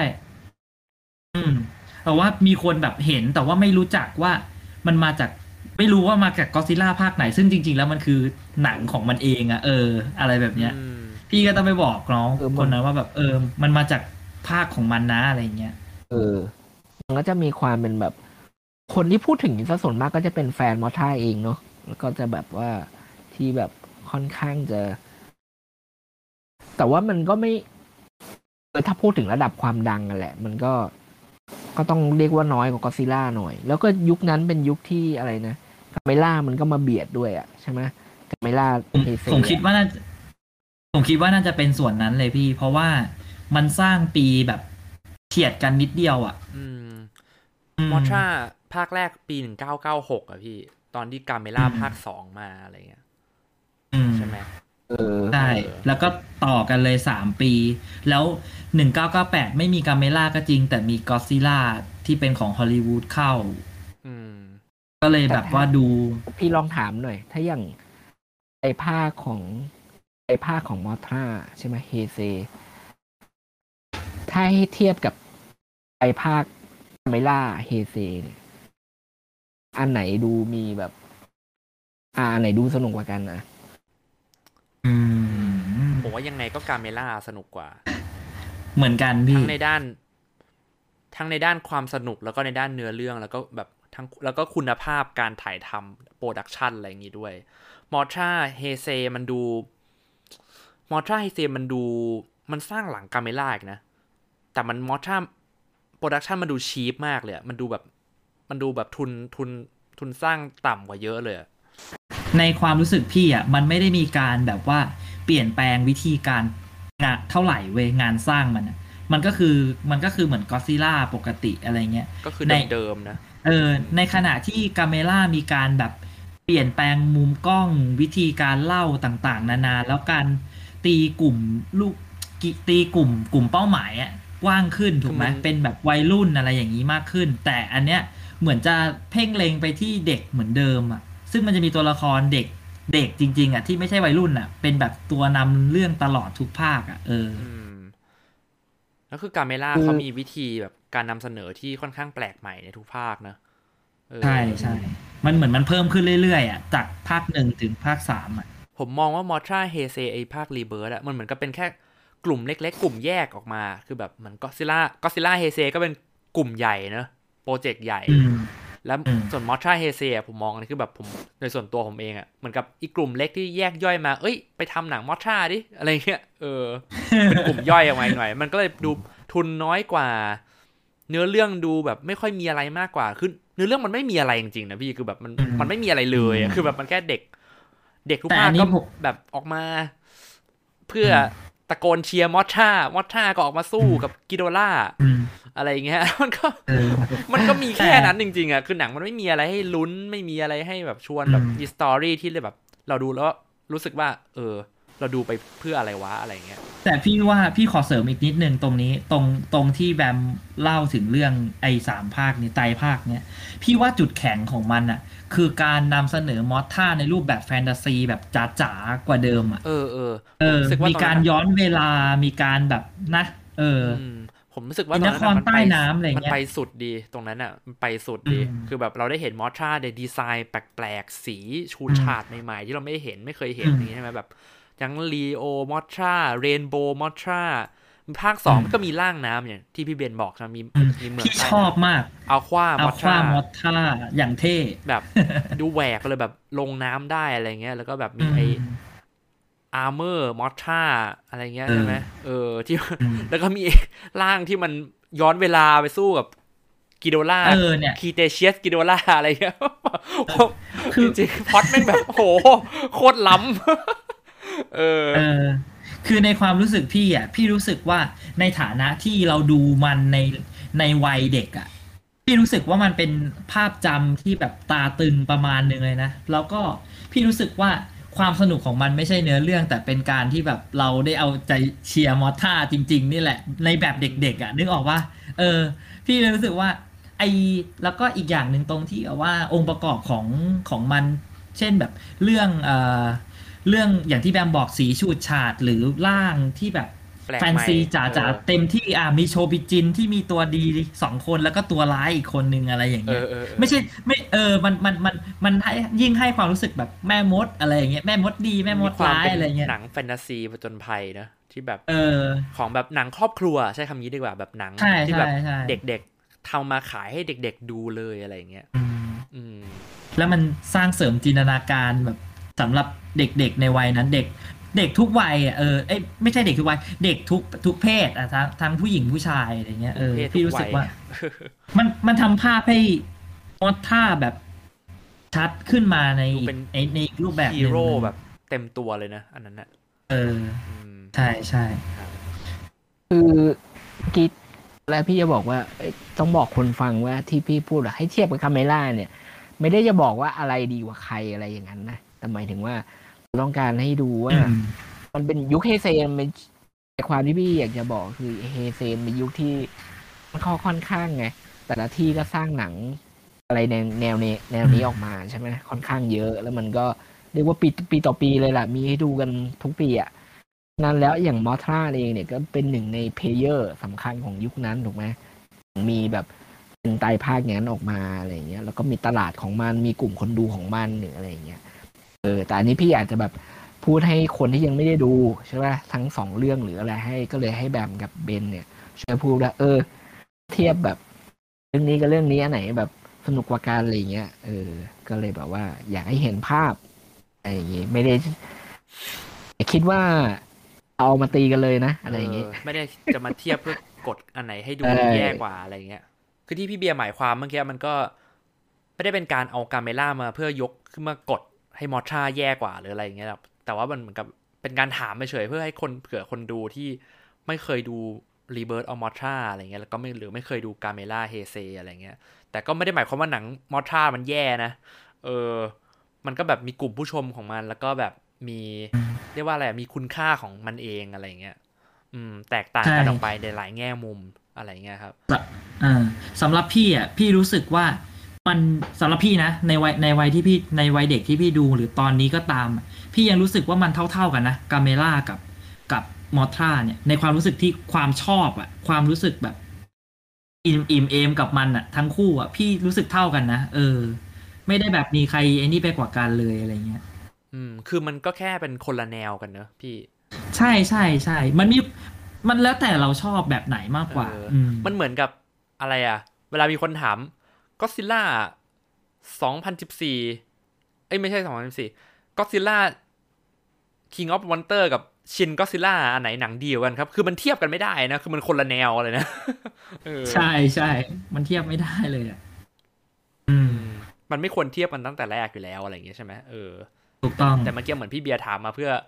ถามเฉยๆว่าแบบ ความแค่ความแค่สยกนุกตัวอย่างเอเฉอยความสนุกมันต่างกันแค่ไหนอะไรอย่างเงี้ยเออๆอืมแล้วแต่คน เออผมชอบดีไซน์ของมอทราใน GMK ที่เขาเพิ่มให้มันมียิงเหล็กในเนอะใช่ไหมมันคือเหล็กในใช่ไหมพี่ใช่ใช่ถ้าพูดถึมังนคือมอเหล็กท่าในนะใน GMK ยุคเมเนียมอีกตัวหนึ่งที่โผล่มาพี่ว่ามอท่า GMK จุดเด่น จุดจุดแข็งของมันเลยนะ คือดีไซน์ว่ะมันเป็นมอท่าที่ดูเป็นผีเสื้อแบบผีเสื้อที่สุดแล้วเปล่าวะในในความรู้สึกแบมรู้สึกอย่างนั้นไหม ไม่รู้นะ อันนี้ความคิดพี่ในนะ GMK ใช่ไหมเออกับกับมอท่าตัวอื่นอะแบมรู้สึกว่ามันเป็นมันดูเป็นผีเสื้อสุดไหมหรือว่าก็ผีเสื้อเหมือนกันอะไรเงี้ยก็ผีเสื้อ อันนี้แฟนมอท่าอาจจะโกรธผมก็ได้ผมมองมอท่าทุกตัวมันก็เหมือนกันหมดเลยเหรอ เออ แต่ว่ามอท่าที่เข้าใจแล้วเอออมแต่มอท่าที่ผมชอบที่สุดเลยอะคือดีไซน์จากมอทราในภาคโตเกียว SOS เหรอเออคนเยอะๆหน่อย กับภาค 2004 Final War สองตัวนี้จะคล้ายๆกันเนอะคือผมชอบไอ้เวอร์ชันเนี้ยมันดูมีความผสมผสาน ผมเคยพูดในไลฟ์หนึ่งไปแล้วแหละ ไอ้ไลฟ์ของรายการไคจูเต็มตู้อะเคยพูดไปแล้วครั้งนึงแล้วว่ามันผสมผสานความ fierce ความดุกับความกับความนุ่มฟูเอาไว้ด้วยกันอะอืม ความนุ่มฟูของเฮเซกับความเฟียสของแบบ GMK แล้วก็เออแล้วก็ลวดลายแบบโชวะอย่างเงี้ย อืมเลยเป็นมอทราฉบับที่แบบผมชอบ ส่วนตัวผมจะชอบดีไซน์ของเวอร์ชันเนี้ย2003 2004อืมมากที่สุด อะไรอย่างเงี้ยอืมเออที่ชอบ GMK สุด พี่เบียร์ล่ะครับ ถูกใจดีไซน์ไหนสุด เออ พูดยากอะก็มันไม่มีอันไหนแบบโดดเด้งมาสำหรับพี่อะไรขนาดนั้น รวมๆก็อาจจะไม่ไม่มีเออ ไม่มีเลยอะพี่ ไม่มีเลย ไม่ใช่ไม่ไม่เชิงก็ก็คือเวลาเรามองมอท่าเราก็จะมองแบบภาพรวมๆอะหมายถึงว่าอืมจะเป็นเพราะว่าอย่างที่พี่บอกก็ได้ ว่าพี่ค่อนข้างฝังใจกับกอซิล่ามากกว่า มันเลยสามารถพูดได้ว่า ดีเราชอบดีไซน์อย่างนี้นะเราชอบปีนั้นอะไรเงี้ย ถ้าเป็นกอซิล่าพี่ตอบได้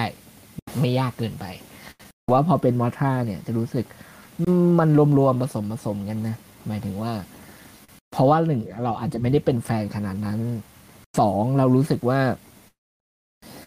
ที่ว่ามอท่าเนี่ย มันอาจจะยังต้องการอะไรดีอะใช่สิ ใช้คำต้องบอกว่ามันไม่ได้ถูก ไม่ได้ถูกเอ่อทดลองเยอะมากเท่ากอซิล่ามันหมายถึงว่ากอซิล่าเนี่ยมันถูกตีความมาหลายแบบถูกไหมค่อนข้างมากกว่า แล้วก็ค่อนข้างที่จะคือบางอย่างบางภาคมันฉีกออกไปเลยอะ ฉีกออกไปจริง ๆ อะไรเงี้ย หรือบางภาคก็มีเอออะไรบางอย่างที่ทำให้รู้สึกว่ามันต่างออกไป แต่อย่างมอทราเนี่ย มันก็พูด message คล้าย ๆ กัน แล้วก็มี image visual คล้าย ๆ กัน มันก็เลยแบบว่ายังอะไรดีอะพอมันยังไม่ได้ถูกทำหลาย ๆ แบบที่มันแบบชัดมากกว่าเนี้ยมันก็เลย พี่ก็เลยยังรู้สึกว่ามันก็พูดใจความเดียวกันหมดอะไรเงี้ยทุกยุค เฮเซโชวาเฮเซมิเลเนียมมาจนถึง King of the Monster ด้วยซ้ำอะไรเงี้ย เราก็ยังรู้สึกว่าเป็นมอทราตัวเดิมครับที่ที่ที่ที่เราเคยรู้จักอยู่อืมเนี่ยสำหรับพี่ก็เลยคิดว่า เออ ไม่มีอันไหนโดดเด้งออกมา แต่ว่าถ้าถามในแง่ของจำอันไหนได้มากกว่ากัน เนี่ย รู้สึกว่าพี่จำของภาคหกสี่นะ หกที่มันสี่ปะทะกับกอซิล่าที่สู้กับก็อดซิลล่าครั้งแรกใช่ไหมพี่คืออืมอาจจะเป็นเพราะว่ามันพ่วงไปกับกอซิล่านี่มั้งคือพี่ชอบดีไซน์ของชอบหนังภาคภาคหกสี่ด้วยชอบดีไซน์กอซิล่าหกสี่มันก็เลยดูเหมือนแบบ scene นี้มันสู้กัน scene ที่มอทราแม่งล่าหางกอซิล่า หรือบินบินมาตอมหัวอะไรอย่างเงี้ย มันเลยแบบจำอะ มันเลยเป็นแบบเรียกว่าอะไรอะ เป็นภาพจำแล้วก็เป็นแบบ เป็นแอคชั่นที่เออติดตาอะไรอย่างเงี้ย อันนั้นก็จะจำมากหน่อยอย่างเงี้ยมากกว่าภาคอื่นๆอย่าง GMK ก็พอจำได้แต่อาจจะไม่เยอะอะไรมากใช่ไหมก็เออเนี่ยพี่จำของ เรียกว่าจำดีกว่าจำได้มากสุด เป็นปีหนึ่งเก้าหกสี่อืมแล้วก็ในของปีหนึ่งเก้าหกสี่นี่ก็มีกิมมิคอีกอย่างหนึ่งที่แปลกออกไปก็คือ ไข่มอทราที่ฟักมาเป็นฝาแฝดเนอะเออ เออ นั่นคือครั้งแรกเลยปะครั้งแรกเลยด้วยพี่ แล้วก็เขาเอาอันเนี้ยมาใช้อีกทีหนึ่งตอนภาค SOS เนี่ยแหละ เออ เออ มันใช่ใช่ ตอนมันเป็นมอท่าที่เป็นหนอนมันก็แบบ อารมณ์เหมือนสู้สุดใจเหมือนกันนะใช่ไหมเออแล้วคนมันก็จะแซวกัน คนใหญ่คนมันก็อืมแซวกันบอกก็ซิล่าแม่งแพ้ หนอนที่เพิ่งฟักมาจากไข่สองตัว เออเออจริงๆอะพี่ว่าหนังเขาอยากจะพรีเซนต์ว่า หนอนมันแข็งแรงนะอะไรเออย่างอเงี้ยถ้ามันช่วยกันสู้อะไรอย่างงี้ฮะฉะนั้นอย่างตอนที่มันถูกรีดีไซน์ใน King of the Monster อย่างเงี้ยเขาพยายามพรีเซนต์ให้เห็นว่าหนอนมอท่านี่มันแบบ มันก็ดุเหมืมัอนนเป็นนะสิ่งที่เออมันปก็ระมาทไม่ได้ใช่ไหมอืมอะไรอย่างเงี้ยไม่ฆ่าคนก็จริงแต่แบบอย่าอย่าแย่กับมันอะไรเงี้ยเออ เออผมชอบตัวหนอน Mothra ใน King of the Monster นะ เสียดายที่เอออาจจะไม่ได้เห็นมันเยอะ มากเท่าไหร่ ไม่ค่อยเห็นตอนถือว่ามันเป็น action ตอนมันคลานตอนมันอืมอะไรอย่างเงี้ยเออ ก็ให้เป็นฉากเปิดของเรื่องเลยนี่ก็ถือว่าเขาให้ก็ให้ความอืมเรียกว่าอะไรให้ความสำคัญใช่ครับ แล้วผมก็รู้สึกว่าการเอาหนอน Mothra เป็นสัตว์ประหลาดที่เปิดตัวแรกของเรื่องไม่นับไม่นับฉากก็ซิล่าที่มัน flashback ใน 2014 นะ ใน King of Monster การเอาอืมมอทราขึ้นมาก่อนนะเป็นการแบบเหมือนกัน เหมือนกับบิวอารมณ์คนดูก่อนว่าเออเนี่ย สัตว์ประหลาดของเรื่องมันแบบถูก represent มาประมาณนี้เนี่ย มันเหมือนกับเป็นพระเจ้าเป็นเทพเจ้าที่แบบดูยิ่งใหญ่เหนือมนุษย์อะไรเงี้ยนะอืมเหนือแบบเกินกว่าที่มนุษย์จะรับมือได้อะไรเงี้ยแล้วก็มันดูเป็นตัวที่ friendly สุดด้วยแบบหนอนมอชาเนี่ยตัวอื่นมันอาจจะแบบทำลายยิ่งกว่านี้ถ้าถ้าแบบตัวแรกเป็น Rodan เงี้ยมันอาจจะออกทำลายศูนย์ วิจัยแบบราบคาบเลยแต่ถ้าเป็นหนอนมอชามันก็มันก็ดุแหละ แต่ว่ามันเราได้เห็นแบบไททันตัวแรกที่ดูอ่อนโยน มากกว่าหน่อยอะไรเงี้ยครับ อืม อันนี้เราเข้าเรื่องอันนี้เราก็ King จะ of Monster กันแล้วเอนะอกำลังจะพูดอย่างนั้นอยู่เดี๋ยวพี่ขอพูดก่อนแล้วกันจะได้จะให้เบนจะได้ให้เบนซัดยาวทีเดียวหลัง ลุยเลยครับสำหรับพี่เนี่ยมอทราใน King of the Monster จริงๆอะพี่ว่ามันเป็นตัวที่อาจจะอาจจะจุดให้พ่วมกับอะได้รู้นะว่าควรจะต้องเข้าหาสัตว์ประหลาดยังไงหมายถึงว่า เขาเคยพูดไว้ว่า มอทราเนี่ยเป็นสัตว์ประหลาดที่มีคนบูชาใช่ไหมอืมมีใช่ครับมีกลุ่ม เออ มีมี culture มีอะไรบางอย่างของมันอยู่อย่างจากกอซิล่ากอซิล่านี่มันเป็นแท้ที่จะสันโดษแล้วก็ไม่ยุ่งกับใครอะไรอย่างเงี้ยใช่ไหมแต่ไอตัวมอท่าเนี่ยมันต่างกันโดยองค์ประกอบอย่างที่พี่ว่า เพราะฉะนั้นเนี่ยไอไอเดียที่เขาบอกว่าแตะก่อนนะเนี่ยไอสัตว์ประหลาดพวกเนี้ยเป็นเหมือนเขาเรียกอะไรเป็นเทพเจ้ารุ่นแรกใช่ไหม first god อืมเอาค ราะฉะนั้นเนี่ยพี่ว่าไอ้ตัวมอท่าเนี่ยอาจจะเป็นตัวจุดไอเดียที่ทำให้พุ่มกับ หรือทีมสร้างทีมเขียนบทเนี่ย รู้ว่าควรจะต้องวางปูมหลังว่า เออสัปหลาดพวกเนี้ยมันถูกบูชาอย่างเงี้ยแหละเหมือนมอท่าเขาอาจจะพูดอย่างนี้ได้นะใช่ไหมแบบว่ามีมนุษย์ที่บูชาใช่ไหมมีบูชาก็ซิล่าด้วยอะไรอย่างเงี้ยซึ่งฟังฟังๆดูมันก็เป็นไอเดียที่เราเคยเห็นมาแล้วในมอท่าก็เลยมองว่าจริงๆแล้วคนสร้างค่อนข้างให้ความสำคัญ เรื่องอะไรแบบนี้พอสมควรเลยนะอะไรอย่างเงี้ยเพียงแต่ว่าคนเราคนดูอาจจะไปโฟกัสเรื่องของการปรากฏตัวเยอะๆหน่อยมากเกินไปหรือเปล่าหรืออะไรของมันอะไรเงี้ยจนทำให้รู้สึกว่ามันไม่ได้ไม่ได้ถูกโอบล้อมด้วยไอเดียอะไรเงี้ยนะแต่พี่คิดว่าพอสัมผัสมันได้นะหมายถึงว่าพอพี่รู้สึกว่าพอพูดว่าสัตว์ประหลาดได้รับการบูชาเงี้ยพี่ก็นึกถึงมอสล่าคนแรกตัวแรกเลยรู้สึกว่าจริงครับเออเป็นตัวจุดประกาย แล้วก็อีกอย่างหนึ่งเนี่ยด้วยความที่พี่มองอีกอย่างหนึ่งก็คือด้วยความที่บางคนอาจจะบอกว่าหนังเนี่ยค่อนข้างให้ภาพบอทราไม่ชัดเนี่ยพี่ว่ามันอาจจะมีความจูงใจในบางอย่างหมายถึงว่า เราไม่สามารถให้หน้าตาของพระเจ้าได้นะ เข้าใจความหมายมาเหมือนประมาณว่า เอาคือยังไงอะพี่เหมือนพี่เคยได้เขาไม่ได้วาดศาสนาคิดเนี่ยเขาให้หน้าตาของพระเจ้าได้ไม่ชัดใช่ไหมมันไม่เหมือนพระเยซูหรืออะไรเงี้ยแต่ว่าของพระเจ้าเราแทบจะแบบระบุหน้าตาไม่ได้ หรืออะไรสักอย่างเนี่ย หรืออะไรอย่างเงี้ย แล้วแต่ซึ่งมอท่าเองเนี่ยพี่ก็มองว่าเขาอาจจะมองไว้ว่ามันเป็นเอออาจจะมองคล้ายๆ กันแนวคิดอย่างนั้นหรือเปล่าคือเรา เราให้ความคุมเครือกับมัน เราให้ดูเอทแสงเงาอะไรของมันอยู่ใต้ม่านน้ำตกหรืออะไรก็ตามแต่ หรือเวลาบินอยู่บนท้องฟ้า มันก็มีละอองมีรังสีที่มาบดบัง แต่เราจะสามารถสัมผัสได้ถึงความอะไรเดีอะถึงการมีอยู่ของมันอะไรเงี้ยพี่เลยมองว่าแบบ เออมันก็เป็นเซนของการมองแบบเทพเจ้าพระเจ้าหรืออะไรอย่างเงี้ย อาจจะเขาอาจจะมองในดีความพี่ คือไม่รู้ว่าหนังเขาคิดอย่างนี้หรือเปล่า แต่พี่อะเข้าหามันด้วยวิธีการแบบนี้ พี่ก็เลยไม่ค่อยข้าง ไม่ค่อยมีปัญหากับการที่ว่าไม่ค่อยเห็นมันชัดหรือเท่าไหร่ เพราะว่าเออพี่เข้าหามันพี่ใช้วิธีเข้าหามันด้วยวิธีแบบเนี้ยพี่ก็เลยไม่ค่อยไม่ไม่ค่อยที่จะติดในเรื่องที่ว่า เออ มันดูขมุกขมัว หรือว่าแบบบางคนหนึ่งก็พูดว่าไม่อยากจะโชว์เอฟเฟกต์ซึ่งพี่ว่ามันคงไม่ใช่อะ นี่เราอยู่ในยุคที่แบบหนังเขาก็แบบจงสามารถแบบสร้างอะไรให้มันชัดได้แหละ แต่วิสัยทัศน์เขาเป็นแบบนั้นไงวิธีการอะไรอย่างเงี้ยมันก็เลยแบบ อาจจะลึกเป็นเรื่องของการตีความมากกว่าอะไรอย่างเงี้ยเอออะอืมพี่อยากครับสิ่งที่พี่อยากจะพูดมอท่าเวอร์ชันนี้ประมาณนี้ครับ จริงก็พี่เบียร์ก็พูดอย่างที่ผมอยากจะพูดของมอทราใน King of Monster ไปเกือบหมดแล้วนะ เออ ถามฝั่งพี่เบนบ้างครับว่า เออ ความคิดเห็นยังไงกับมอทราในฉบับของ Monsterverse อะ Legendary ที่มองไปในทางแบบคุมเครือแบบแบบพี่เบียร์เหมือนกัน แต่ว่าไม่ใช่ไม่ใช่ภาพที่เห็นออกมา พี่รู้สึกว่าการออกแบบเขาเหมือนแบบมันยังไม่ อันนี้ส่วนตัวนะ อันนี้ส่วนตัวนะครับ บอกทุกคนก่อนว่าส่วนตัว คือรู้สึกว่ามันยัง มันยังไปไม่สุดมันยังมันบอกไม่ถูกเหมือนกัน แล้วถามว่าชอบไหมอืม คือหมายถึงว่าแบบคือมันก็ดีแล้วนะ แต่มันดีได้กว่านี้อีกอะไรอย่างงี้ใช่ไหมเออเออรู้สึกแบบนั้นรู้สึกเออแบบนั้น แล้ว แล้วแต่พอมันยืนดูมันอีกทีก็เฮ้ยมันก็สวยดีนี่หว่าอะไรเงี้ย ในแบบของฉบับของมันเองที่อะไรอย่างเงี้ยที่มันดู ใช่ใช่ในคืโลกแบบของมันอะไรอย่างเงี้ยเดี๋ยวรู้สึกรู้เอาง่ายๆ รู้สึกกับมอสท่าตัวนี้นะแบบเทาๆอะ แบบเฮ้ยชอบก็ไม่ชอบ จะไม่จะแบบจะแบบไม่ชอบ ก็ก็ไม่ก็แอบก็ชอบเหมือนกันว่ะอะไรอย่างเงี้ยแบบมันบอกไม่ถูกเหมือนกันว่าแบบเออความรู้สึกแบบนี้จะอธิบายออกมาเป็นยังไงอะเนาะเออ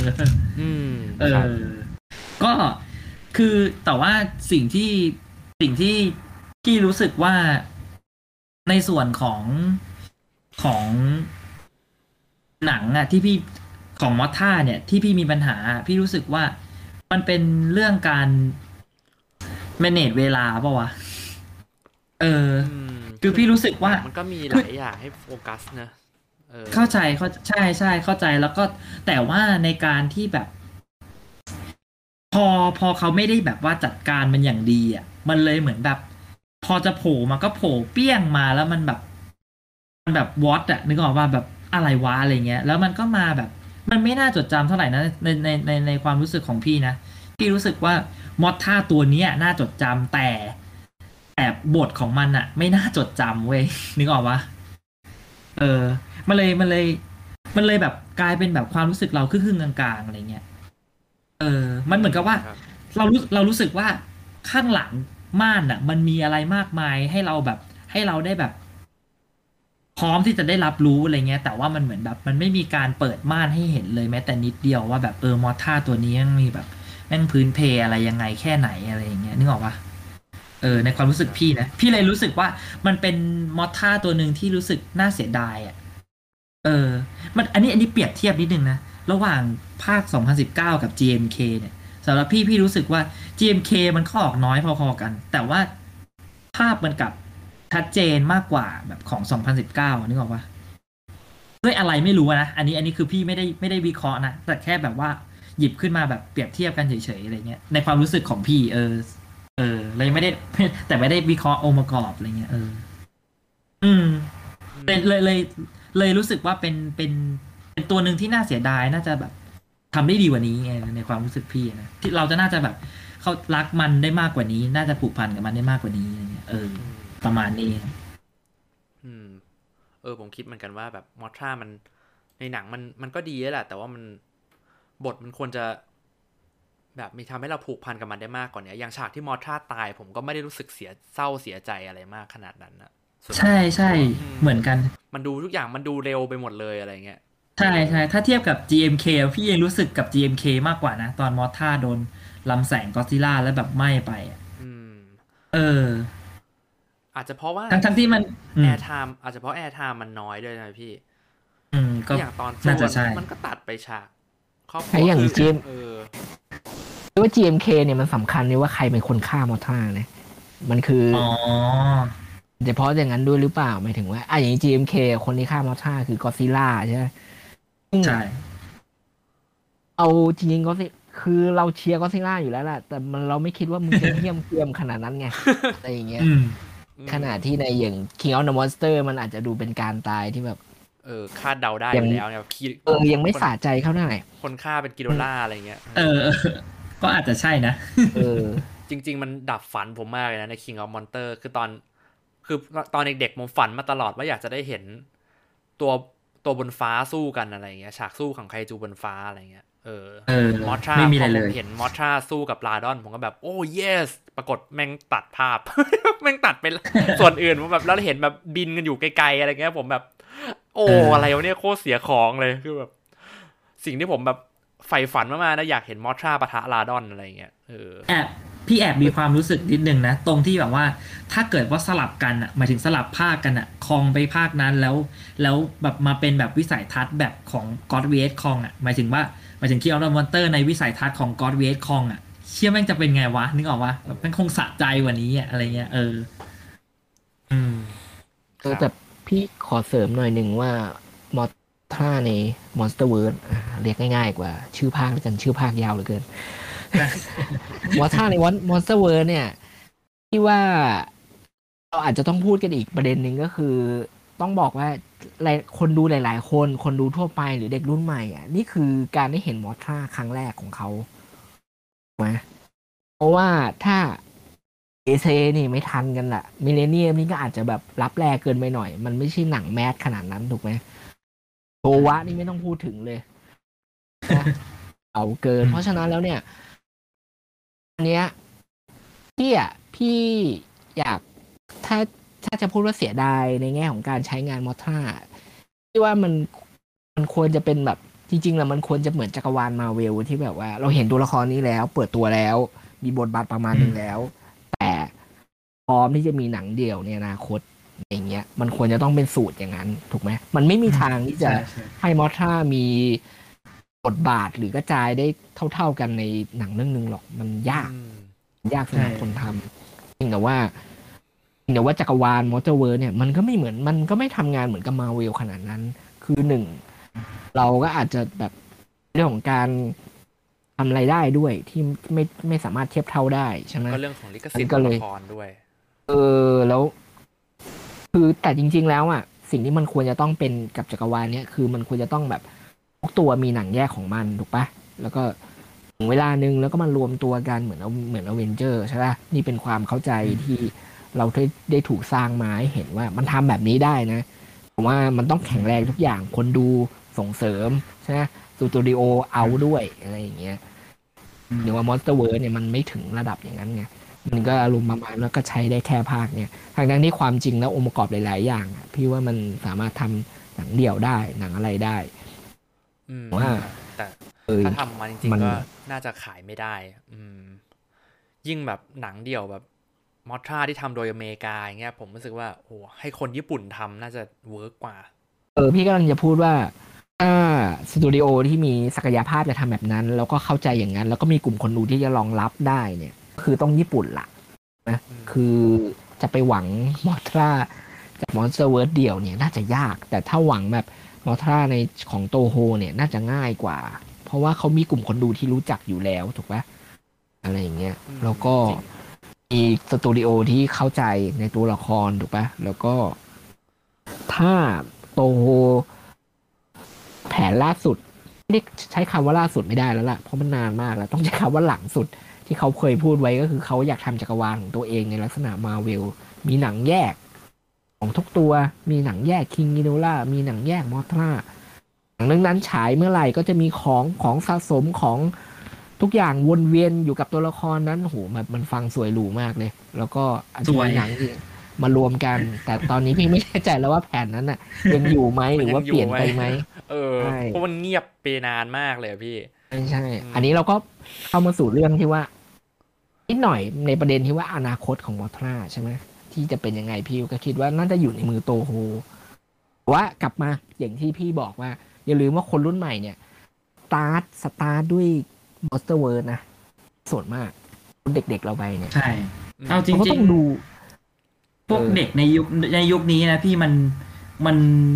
มันโตมากับภาคนี้เลยแหละ กับ MonsterVerse เลยแหละ ว่าแบบรู้จักก็ซิล่าได้ก็เพราะ MonsterVerse อะพี่อืมแบบรู้จักเออก็ซิล่ารู้จักตัวละครต่างๆ ได้ก็จาก King of Monster อะไรอย่างเงี้ยใช่ใช่เราก็ต้องเราดูว่าผลกระทบเนี้ยที่สร้างไว้ใน of the Monster เนี่ย มันจะต่อยอดทางความรู้สึกหรืออะไรบางอย่างได้ไหมอะไรเงี้ยดูว่าอืม คือมันอาจจะไม่ไม่ได้มีหนังภาคแยกภาคต่อมารองรับแล้ว แต่ในแง่ความรู้สึกคนดูอะพอรู้จักมอท่าในเวอร์ชันนี้แล้วเป็นครั้งแรกแล้วอะเขายังแต่ยังต้องการอยู่ไหมอะไรอย่างงี้เอป่ะอพี่ยังในรูปแบบอื่นๆหรือว่าในน้อยๆในความเป็นเลกาซี่ของแฟนมอท่าเนี่ย เราเราต้องหาแฟนหน้าใหม่มาเสมอเสมอใช่ปะสำหรับตัวละครที่จะอยู่ยาวได้ได้ เหมือนเหมือนก็ซิล่าเนี่ย อยู่ยาวได้เพราะว่าเขาเติมแฟนใหม่มาตลอดอืมว่า ชินต้ก็องซิล่าแฟนอะไรอย่างเงี้ยแบบซิงคูล่าเออพอยอะไรอย่างเงี้ยใช่อืมชินก็ซิล่าเนี่ย ได้แฟนหน้าใหม่ไปเยอะ เพราะว่ามันมาในช่วงที่เออ คนญี่ปุ่นคนรุ่นใหม่เพิ่งจะหันมามองก็ซิล่าว่าเออนายก็เจ๋งนะอะไรเงี้ยอืมฉันนึกว่านายเป็นปู่แก่ๆอะไรเงี้ย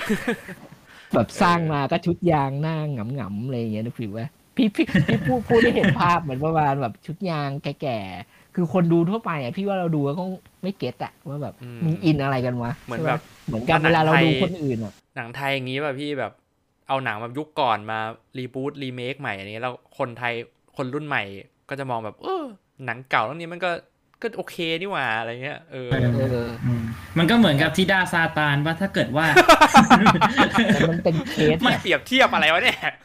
ว่าอันนั้นไม่มันอันนั้นมันเป็นเรื่องความผิดพลาดจนได้ดีอะไรเงี้ยไม่ไม่ไม่ใช่ภาพจริงพี่ผมกำลังจะผมกำลังจะหมายความว่าถ้าเกิดว่าคนละอ่าคนผู้สร้างอะยังยังยึดติดยังไม่ใช่ยึดติด ยังคงทำด้วยวิธีเดิมอะมันก็จะเป็นแบบ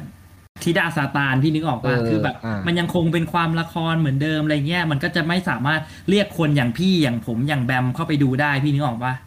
เออ แต่ถ้ามันทำในรูปแบบจริงจังซีเรียสเป็นซีรีส์อะไรเงี้ยอะเราก็จะเริ่มสนใจขึ้นมาแล้วถูกไหมล่ะเออเออด้วยวิธีใหม่อะไรเงี้ยเออ ถ้ามอท่ามันถูกถูกถูกถูกสร้างด้วยแบบ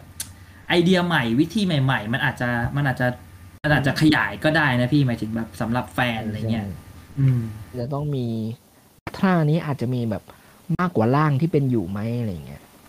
เออทำได้ปะวะ ผมว่าในไรู้เฮเซไอรีเบิร์ดนี่มันมันสุดโต่งเลยแบบสุดๆไปแล้วนะพี่มีย้อนเวลาแต่ผมอยากเนี่ยให้นะมันดูมีที่ว่าความอาจจะเป็นเรื่องของความแบบ ต้องต้องอยู่ในเซตหนังที่คนดูคนปัจจุบันเข้าถึงได้คืออะหนังยุคปัจจุบันต้องเป็นไงสมจริงหน่อยใช่ไหมมีเหตุเป็นผล อะไรอย่างเงี้ยเหมือนกับเหมือนกับแบทแมนอะที่ถูก reboot ใหม่เป็นไตรภาค Dark Knight อะใช่ไหมมันต้องเข้าองค์ประกอบใช่เหล่านั้นอะอืมมีสมผลมีความรู้สึกถึงความเป็นแบบ เออ มีความอันไหนจริงบางยกอย่างอยู่ในเรื่องอะไรอย่างพี่เงี้ยเบียร์ยกตัวอย่างขึ้นมาแล้วอะเนี่ยอย่างอย่างแบทแมนไอซีรีส์ Dark Knight อะถ้าไม่มีซีรีส์นั้นอะแบทแมนก็อาจจะไม่เกิดมาขนาดนี้ก็ได้ถูกปะในในตอนเนี้ยอืม ความแบบความนิยมอะไรก็ตามอะเออมันเออมันดีอยู่แล้วแหละ แต่มันอาจจะไม่ได้ดีขึ้นอะเออของของทิมเบอร์ตันก็ดีอยู่แล้วแหละ แต่ว่าอืมของโนแลเออนมันน่ะไม่ได้เข้ากับยุคสมัยเอแล้วอของอะไรโนเงี้ยแลนมันใช่ปรับให้ใช่โมเดิร์นขึ้นอะไรอย่างงี้ใช่ เพราะฉะนั้นนะโตโฮนะคุณต้องทำชินมอสึระแบนมาพูดเป็นภาษาญี่ปุ่นอ่าพูดแบพูนดพูดภาษาญี่ปุ่นสงสารไปที่โตโฮดิโอ้โหเขาจะฟังผมเหรอ คือเราพูดภาษาเออเออไทยเราไม่รู้เลยมันมันมียุคอ่ายุคเราอยู่ยุคอยู่ภาคหนึ่งที่แบบละเรายังไม่ได้พูดถึงคือไอเนี่ย จากถึงถึงมันโผล่มานิดเดียวไง ก็คืออะไรนะในอนิเมะที่เขาหรอตีพี่ความใหม่เออในอนิเมะอะเราเราถือว่ามันมันเป็นแนวทางใหม่ไหมอันนี้พี่หมายถึงในอนิเมะไตรภาค ใช่ไหมครัใช่ใช่สองอันใช่ใช่ใช่ในในอ๋ออนิเมะว่าไตรเป็นกาภารคใช้ประโยชน์ในแง่ของ ประมาณอุปมาละครมากกว่าว่าไม่ไม่มีอะไรมากนะอืมอืมครับ แบบเอามาเปรียบเปยว่า อะไรสักอย่างหนึ่งแล้วก็แต่ว่าไม่ได้มีบทบาทอะไรขนาดนั้น คืออยากจะเออ ส่งสารไปบอกโตโฮว่า อยากให้ทำชินมอสึระเออ เป็นแบบ จริงๆแล้วแบบมอสซาไม่ได้อยู่บนเกาะนั้นไงอะไรอย่างงี้อะไรพี่จะเอาแบบพล็อดแปลกยังไงเนี่ย ไม่รู้เหมือนกันพี่พยายามเอ้ยใส่ให้แบบ question ให้เยพออะๆอะไรอย่างพอเงี้ยพี่เบียร์พูดแล้วแบบน่าสนใจดีเหมือนแบบพอไปถึงปุ๊บคิดว่าจะเจอมอท่าแล้วไม่เจอมอท่าอะไรเงี้ยเออมอท่าไปแล้วอะไรเงี้ยจหรือริงแบบ ๆมันวางไข่อยู่เออในเมือง เออเออ ต้องเป็นหแปลนกอนๆดีแบบนะ ต้องเป็นหนอนแบบสมจริงเลยนะหนอนผีเสื้อกลางคืนอะเออ คือส่วนตัวผมผมอยากถ้าถ้าถ้าจะให้ทำใหม่ อันนี้ผมไม่เอาชินนะ ผมไม่เอาชินมอท่านะ แต่ผมว่าพี่เบสมันน่าจะมี เออเข้าใจมันก็ต้องชื่อหนังมันก็ต้องชินมอทราอยู่แล้ว ผมว่าเออเออ แต่พี่อยากให้มันเป็นมอสท่าในรูปแบบใหม่ ๆ ที่แบบ มันนวดนวดแบบ นวดแบบ ทุกๆอิริยาบถของของทุกๆองค์ประกอบของหนังให้มันแบบ ดีๆ เลยอะเออนึกออกปะทั้งซีจีทั้งงานภาพทั้งแบบบท ทั้งอะไรเงี้ยการตีความต่างๆ นานาที่แบบในรูปแบบใหม่ที่เขาจะนำเสนออะนะพี่อยากให้มันแบบ ให้มันได้ความรู้สึกเหมือนที่เราดูชินก็ซิล่านึกออกปะเอออมความแปลกใหม่อะในความรู้สึกความแปลกใหม่แล้วก็แบบความน่าติดตามอะไรอย่างเงี้ยเออคิดว่าถ้าเกิดว่ามันทำในรูปแบบออกมาแล้วออกมา มันมันก็เป็นอะไรที่น่าดูเหมือนกันนะเพราะพี่ก็แฟนมอท่านะเอออืมเหมือนกันผมก็อยากเห็นอะไร ใหม่ๆสำหรับมอทราบ้าง แต่ก็ยังแบบมีองค์ประกอบเดิมๆ ที่แบบว่าแบบมีความเป็นแบบเอ่อลึกลับแบบแฟนตาซีอะไรอย่างเงี้ยแบบเอออะไรอย่างนั้นอยู่บ้างอะไรเงี้ยแบบบรรยากาศอะไรประมาณนั้นนะครับ หรือหลุดเลยก็ได้นะ ลองลองดูลองดูลองดูว่าจะหลุดแบบไหนมา หลุดเลยอะแบบ Mothra เป็นเอเลี่ยนอะไรอย่างเงี้ยป่ะอะไรแบบนั้นอะลองดูลองดู เออ เออเผื่อจะ work นะอืมโอ้ แฟนๆบางคนอาจจะไม่พอใจก็ได้นะ มันต้องเป็นแบบว่า จริงๆเพลงที่ร้องกับมอทราเนี่ยเขาไปถอดรหัสเสียงแล้วจริง ๆ มันเป็นแบบมีเป็นฟังก์ชันอะไรสักอย่างไงที่เกี่ยวกับมอทราแล้วก็ไปบังคับมอทราได้อะไรอย่างเงี้ยเออโห แกะโค้ดเพลงมอทราเออ อะไรอย่างเงี้ยหรือเปล่า อันนี้เกิดก็เป็นการโยนไอเดียกันก่อนที่จะไปสู่ประเด็นสุดท้ายคืออะไรครับแบมอ่าครับ ประเด็นสุดท้ายนะครับผมค่อนข้างแบบน่าเป็นที่ถกเถียงดีเบตมากเลย เออ ซึ่งก็คือมอทราที่แท้จริงเนี่ย สุดท้ายเนี่ยมอทราที่แท้จริง คืออะไรกันแน่นะครับผมที่เราคุยกันมา แต่แล้วจากที่เราคุยกันมาแบบเป็นชั่วโมงเนี่ย ก็หลายๆ คนก็พูดกันคล้ายกันแบบตรงประเด็นกันอยู่หลายจุดนะก็คือ เรื่องของธรรมชาติเป็นตัวแทนธรรมชาติเป็นข้อความบางอย่างที่แบบมาเตือนมนุษยชาติอะไรเงี้ยนะแบบให้ตระหนักรู้ถึงสิ่งที่ กำลังทำอยู่กับธรรมชาติกับโลกใบนี้อะไรเงี้ยหรือแบบเออคล้ายๆก็ซิล่า2014 ตรงที่แบบมันเป็นตัวแทนของพลังธรรมชาติที่มนุษย์อันต่ำต้อยไม่สามารถจะแม้แต่ต่อสู้กับมันได้อะไรเงี้ยอย่างในมอทรา1961 อะไรเงี้ยอืมคือมันก็มีการแบบ interpretation ในหลาย ๆ แบบรูปแบบแตกต่างกันไปตามยุคสมัย แต่ว่ามอทราในแต่ละยุคก็ในความเห็นของผมก็คือมันก็ มันก็คือมีองค์ประกอบเหล่าเนี้ยอยู่อยู่แบบเรื่อยๆ ให้ที่ทำให้มอทราเป็นมอทราอืม เก็ตผมใช่ไหมเออ อะไรประมาณเนี้ย สุดท้ายแล้วมอทราเนี่ยมันก็เป็นตัวละครที่เป็นที่รักของทุกๆ คนเนอะที่แบบสามารถเข้าถึงได้ง่าย แบบมีความดูมีความแบบปณิประนอมอย่างที่พี่เบียบอกกันมันดูแบบอ่อนโยนกับก็ซิล่าอะไรเงี้ยดูเป็นสัตว์ประหลาดที่ สามารถเข้าถึงได้มากกว่า แบบอย่างคิงคองเนอะก็คืออย่างที่พวกมนุษย์สามารถสื่อสารแล้วก็แบบมีแบบความรู้สึกทางอารมณ์ที่แบบเชื่อมโยงกับตัวสัตว์ประหลาดได้แบบไม่เหมือนก็ซิล่าก็ซิล่ามันดูแบบ ดูห่างไกลแบบมากๆเลยอะไรเงี้ยยิ่งแบบลาดอนกิโดล่าเนี่ยได้ยิ่งแบบไปไกลเลย เอออย่างแบบพวกเดสทรอยาอะไรเงี้ยแบบโอ้โห มันดูแบบห่างไกลแบบมนุษย์มากเลยแต่แบบมอสทราอย่างเงี้ยหรือคิงคองเงี้ยมันดูแบบเป็นตัวละครสัตว์ประหลาดที่ ใกล้ชิดกับมนุษย์ขึ้นมาอีกหน่อยอะไรเงี้ยมีคนแบบกราบไหว้บูชา มีโชบิจินเป็นตัวแทนอะไรเงี้ยผมรู้สึกพวกเสน่ห์ต่างๆ เหล่านี้มันทำให้มอทราเป็นมอทราอย่างที่เรารู้จักอะไรเงี้ยครับ อืม พอเก็ตผมใช่ไหมเออ พี่เบน พอจะคิดกับผมไหมฮะเออจริง ๆ พี่ก็รู้สึกคล้าย ๆ กันนั่นแหละ คือจริง ๆ แล้วก็ด้วยด้วยความที่ มอทรามันยังไม่ได้ถูกสร้างในลักษณะที่แบบมีความฉีก ไปจากเดิมมากนักเนาะเออ คือสำหรับพี่อะมอทรามันเป็นในในมุมมองของพี่อะมันเหมือนกับว่ามันเป็นมันเป็นของของคนทุกคนน่ะคือยกตัวอย่างเหมือนกับก็ซิล่าอย่างนี้ใช่ไหมมันมีความแข็งแกร่ง มันมีความแบบ มันมีความดุดัน ซึ่งแบบมันอาจจะแบบ มันมีความทรงพลังที่แบบ อาจจะเป็นเด็กผู้ชายเท่านั้นที่สามารถเข้าถึงได้อะไรเงี้ย แต่ว่าสำหรับมอท่ามันมันมีความอ่อนโยนมันมีความสวยงาม และในขณะเดียวกันมันก็มีความแบบ มันก็สามารถมีความแบบน่าหวาดกลัวด้วยในขณะเดียวกันอะไรเงี้ย มันเลย อืม ใน เพราะฉะนั้นอะในความรู้สึกของพี่อะคือมันก็เหมือนกับว่ามอท่ามันมันมันเป็นมันมันมันเป็นสำหรับทุกคนอะ เออ เพื่อที่สามจะแบบสามารถเข้าถึงมันได้ที่จะทัชกับมันได้ ซึ่งไอ้มอท่าเนี่ย อาจจะเป็นอาจจะเป็นตัวหนึ่งที่แบบที่ทุกๆคนสามารถ เออสามารถเข้าถึงได้ใช่แบบเปรียบมันมันต่างจากกอซิล่าตรงที่แบบกอซิล่าแบบอาจจะแค่เด็กผู้ชายอะไรอย่างเงี้ยเออ พี่รู้สึกว่ามันก็มีความกลมกล่อมในลักษณะของวัฒนธรรมหรือรูปแบบของมันอะไรเงี้ยเออแล้วก็ตัวมันด้วยและการสื่อสื่อสารของมันด้วยอะไรเงี้ยเออ พี่เลยรู้สึกว่ามอท่าน่าจะเป็นแบบ ในความความรู้สึกของพี่อะมอตท่าที่แท้จริงน่าจะเป็นแบบมอตท่าที่แบบสำหรับทุกๆคนอะไรแบบเนี้ย เออ ของพี่นี่ พี่มองสองเรื่องนะ เรื่องแรกก็คืออยากจะมองว่าจริง ๆ มอสล่าเนี่ย เป็นเรื่องของความสวยงามนะ ความงดงาม เอ่อความอะไรบางอย่างก็คือ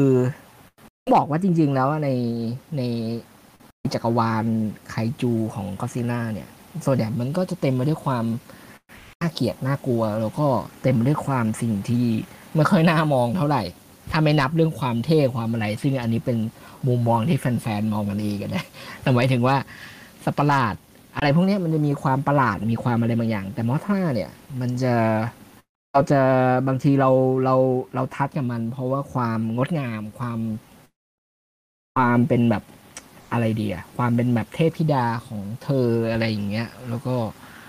ความบิวตี้ความอะไรอย่างเงี้ย มันออกทั้งสีสันบนลายปีกอะไรเงี้ย คือพี่เห็นหลายคนอะชอบมอสท่าเนี่ย บางคนบอกชอบเพราะลายปีกเลย อืม มันดูแบบบิวตี้อะ มันดูแบบเป็นดีไซน์ที่ มันดูแบบสวยสอะง่างาม เออ ใช่อะไรอย่างเงี้ย พี่ก็เลยมองว่า จริงๆกับมอสท่ามันอาจจะเป็นเรื่องของความงดงามแหละความงามในช่วงแบบระยะเวลาหนึ่งหรือแบบ แต่ความงามมันทำให้เราได้กลัวได้ไหมก็ทำได้ ด้วยพลังของมันถูกปะอะไรอย่างเงี้ยแต่ขณะเดียวกันความงามก็มอบความอ่อนโยนให้เราได้ไหมก็ได้เหมือนกันเหมือนผู้หญิงไงใช่ไหมในความแบบผู้หญิงที่สวยคนหนึ่งอาจจะแบบเออมันมอบได้ทั้งความน่ากลัว แล้วก็ความแบบอ่อนโยนเมตตาอืมเพราะฉะนั้นสำหรับพี่ข้อแรกก็คือสำหรับพี่มอทราเนี่ยอาจจะเป็นเรื่องของความงดงามสวยงาม แล้วก็อีกข้อหนึ่งเนี่ย พี่มองว่ามอทราเนี่ยอาจจะเป็นตัวแทนของอะไรดีเขาเรียกว่าวัฏจักร การหมุนเปลี่ยนผ่านที่ยังไงก็เป็นการแลกเปลี่ยนที่เท่าเทียม เหมือนกับประมาณว่าในโลกเราน้ำหรืออะไรอย่างเงี้ย มันเปลี่ยนไปเป็นเปลี่ยนไปเป็นไอน้ำกลายเป็นฝนก็ต้องตกลงมา เป็นฝนก็ต้องตกตกต้องตกถูทะเล ประมาณว่าธาทุกอย่างในโลกอะ่ะมันมันมันเปลี่ยนสภาพไปอีก อีกแบบหนึ่งแล้วก็กลับมาสู่อีกสภาพหนึ่งแต่ว่าทุกอย่างแล้วมันก็อันเดิมเท่าเดิมใช่ไหมอืมครับเปลี่ยนไปเปลี่ยนมาเฉยๆซึ่งมอสทราเองเนี่ยพี่ว่ามันก็มีลักษณะความเป็นวัฏจักรคล้ายๆ อย่างนั้น ก็คือ มันเกิดขึ้นมาเป็นไข่เป็นหนอน เปลี่ยนเป็นผีเสื้อ แล้วก็ตายลงไปแล้วก็เกิดใหม่อันใหม่ขึ้นมาใช่ไหมอะไรอย่างเงี้ยวนเวียน อาจจะที่อาจจะมีคำอธิบายว่าเป็นเหมือนฟีนิกซ์ อะไรก็ว่านไป แต่พี่มองว่าเออมันเป็นเรื่องของการแบบวัฏจักรวนเวียนที่มันเหมือนแบบมองอีกแง่หนึ่งก็เป็นธรรมชาติใช่ไหมที่แบบว่ามีการมันเปลี่ยนถ่ายหมุนเวียนเกิดการเปลี่ยนแปลงอยู่เสมอ แต่สุดท้ายมันเท่าเดิมหมดทุกอย่างก็เลยมองว่าพูดให้ลึกอีกลงไปอีกหน่อยอะคำว่าธรรมชาติของมอทรามันอาจจะเป็นเรื่องของการเนี่ยวัฏจักรวนเวียนวิวัฒนาการอะไรบางอย่างที่สุดท้ายมันก็จะหมุนวนอยู่อย่างนั้นเหมือนเหมือนแบบทำให้เราได้รู้ว่า มนุษย์เนี่ย แบบ ถ้าเราจะเข้าใจมอท่าได้ คุณก็เข้าใจหลักเกณฑ์บางอย่างของธรรมชาติได้เหมือนกันอะไรเงี้ยถ้าคุณแบบรู้ดีตระหนักถึงมันมากพอว่าทุกอย่างมันมีการสูญสลายนะ แต่สุดท้ายก็ต้องก่อเกิดตายสิบเกิดแสนหรือคำพูดอะไรอย่างนั้นนะที่มนุษย์เราเคยประดิษฐ์กันขึ้นมาอย่างเงี้ยพี่ว่ามันก็เป็นเหมือนวัฏจักรเก่าไปใหม่มา หรืออะไรเงี้ย พี่ก็เลยรู้สึกว่า เนี่ยสองอย่างที่พี่เวลานึกถึงมอท่า งดงามกับวัฏจักรประมาณนี้สำหรับพี่ จบอย่างดีอะ โอ้ ปิดสวยสุดเลยพี่เบียร์ MVP อะคือจบ แย่งซีนแบบ จบแบบปิดสวยอีกแล้วนะฮะ เออแต่ให้พี่เมาพี่จะพูดถ้าเมาอาจจะพูดดีกว่านี้ นี่ก็คือทั้งหมดโดยรวมของความเห็นพวกเรานะครับผมในเรื่องของMothra ราชินีแห่ง monster สัตว์ประหลาดที่อยู่ เคียงข้างคู่กับก็ซิล่ามาตลอดตั้งแต่แบบ โอ้โห ยุคโชวะเลยนะครับผม ก็หวังว่า Mothra เนี่ย ตอนนี้ก็ 60 ปีนะครับผมก็หวังว่า Mothra จะอยู่กับเราไปอีกในหนังอีกหลาย ๆ เรื่อง ไม่ว่าจะเวอร์ชั่นซีรีส์อนิเมะหรือว่าภาพยนตร์นั่นแหละนะครับผม ขอให้มอทราแบบได้โผล่มาปรากฏตัวให้เราหายคิดถึงกันอีกนะครับผมในอนาคตอีกเรื่อย ๆ ก็หวังว่าจะได้เห็นมอทรา ในบทบาทใหม่ๆนะครับผมในหนังเรื่องต่อไปในอนาคต ไม่ว่าจะเป็นหนังของอฝั่งอเมริกาหรือฝั่งของญี่ปุ่นก็ตามแต่นะครับ ก็วันนี้ผมแบมก็ขอขอบคุณพี่เบนแล้วก็พี่เบียร์มากๆนะครับผมที่มาร่วมพูดคุยกันเรื่องมอทราในวันนี้นะครับสวัสดีครับสวัสดีครับ ก็คุณผู้ฟังทุกท่านนะครับผมถ้าหากรับฟังอยู่ทาง YouTube ก็สามารถคอมเมนต์พูดคุยกันได้นะครับผมว่าคิดเห็นยังไงสำหรับแต่ละท่านเนี่ย มอทราของแต่ละคนคืออะไรกันแน่นะครับผมความหมายที่แท้จริงของมอทราแต่ละคนมองยังไงกับเจ้าสัตว์ประหลาดผีเสื้อยักษ์ตัวนี้นะครับ สามารถคอมเมนต์พูดคุยกันได้นะครับ ก็ขอบคุณทุกท่านที่ติดตามกันมาจนถึง episode นี้ด้วยนะครับ ขอบคุณทุกท่านจริง ๆ แล้วก็อย่าลืมไปติดตาม page Kaiju Kingdom ทาง Facebook กันได้นะครับผมสำหรับใครที่ติดตามอยู่เฉพาะแค่บน YouTube แล้วก็เพิ่งมารู้ว่าเอ๊ะมี page Facebook ด้วยเหรอ อะไรอย่างนี้นะฮะ แล้วก็เราก็สามารถรับฟังรายการพอดแคสต์ได้ทั้งทาง Apple Podcast แล้วก็ Spotify ติดตาม Kaiju Kingdom ได้ทางช่องทางที่ทุกท่านสะดวกนะครับผมวันนี้ผมแบมก็ขอลาไปก่อน สวัสดีครับ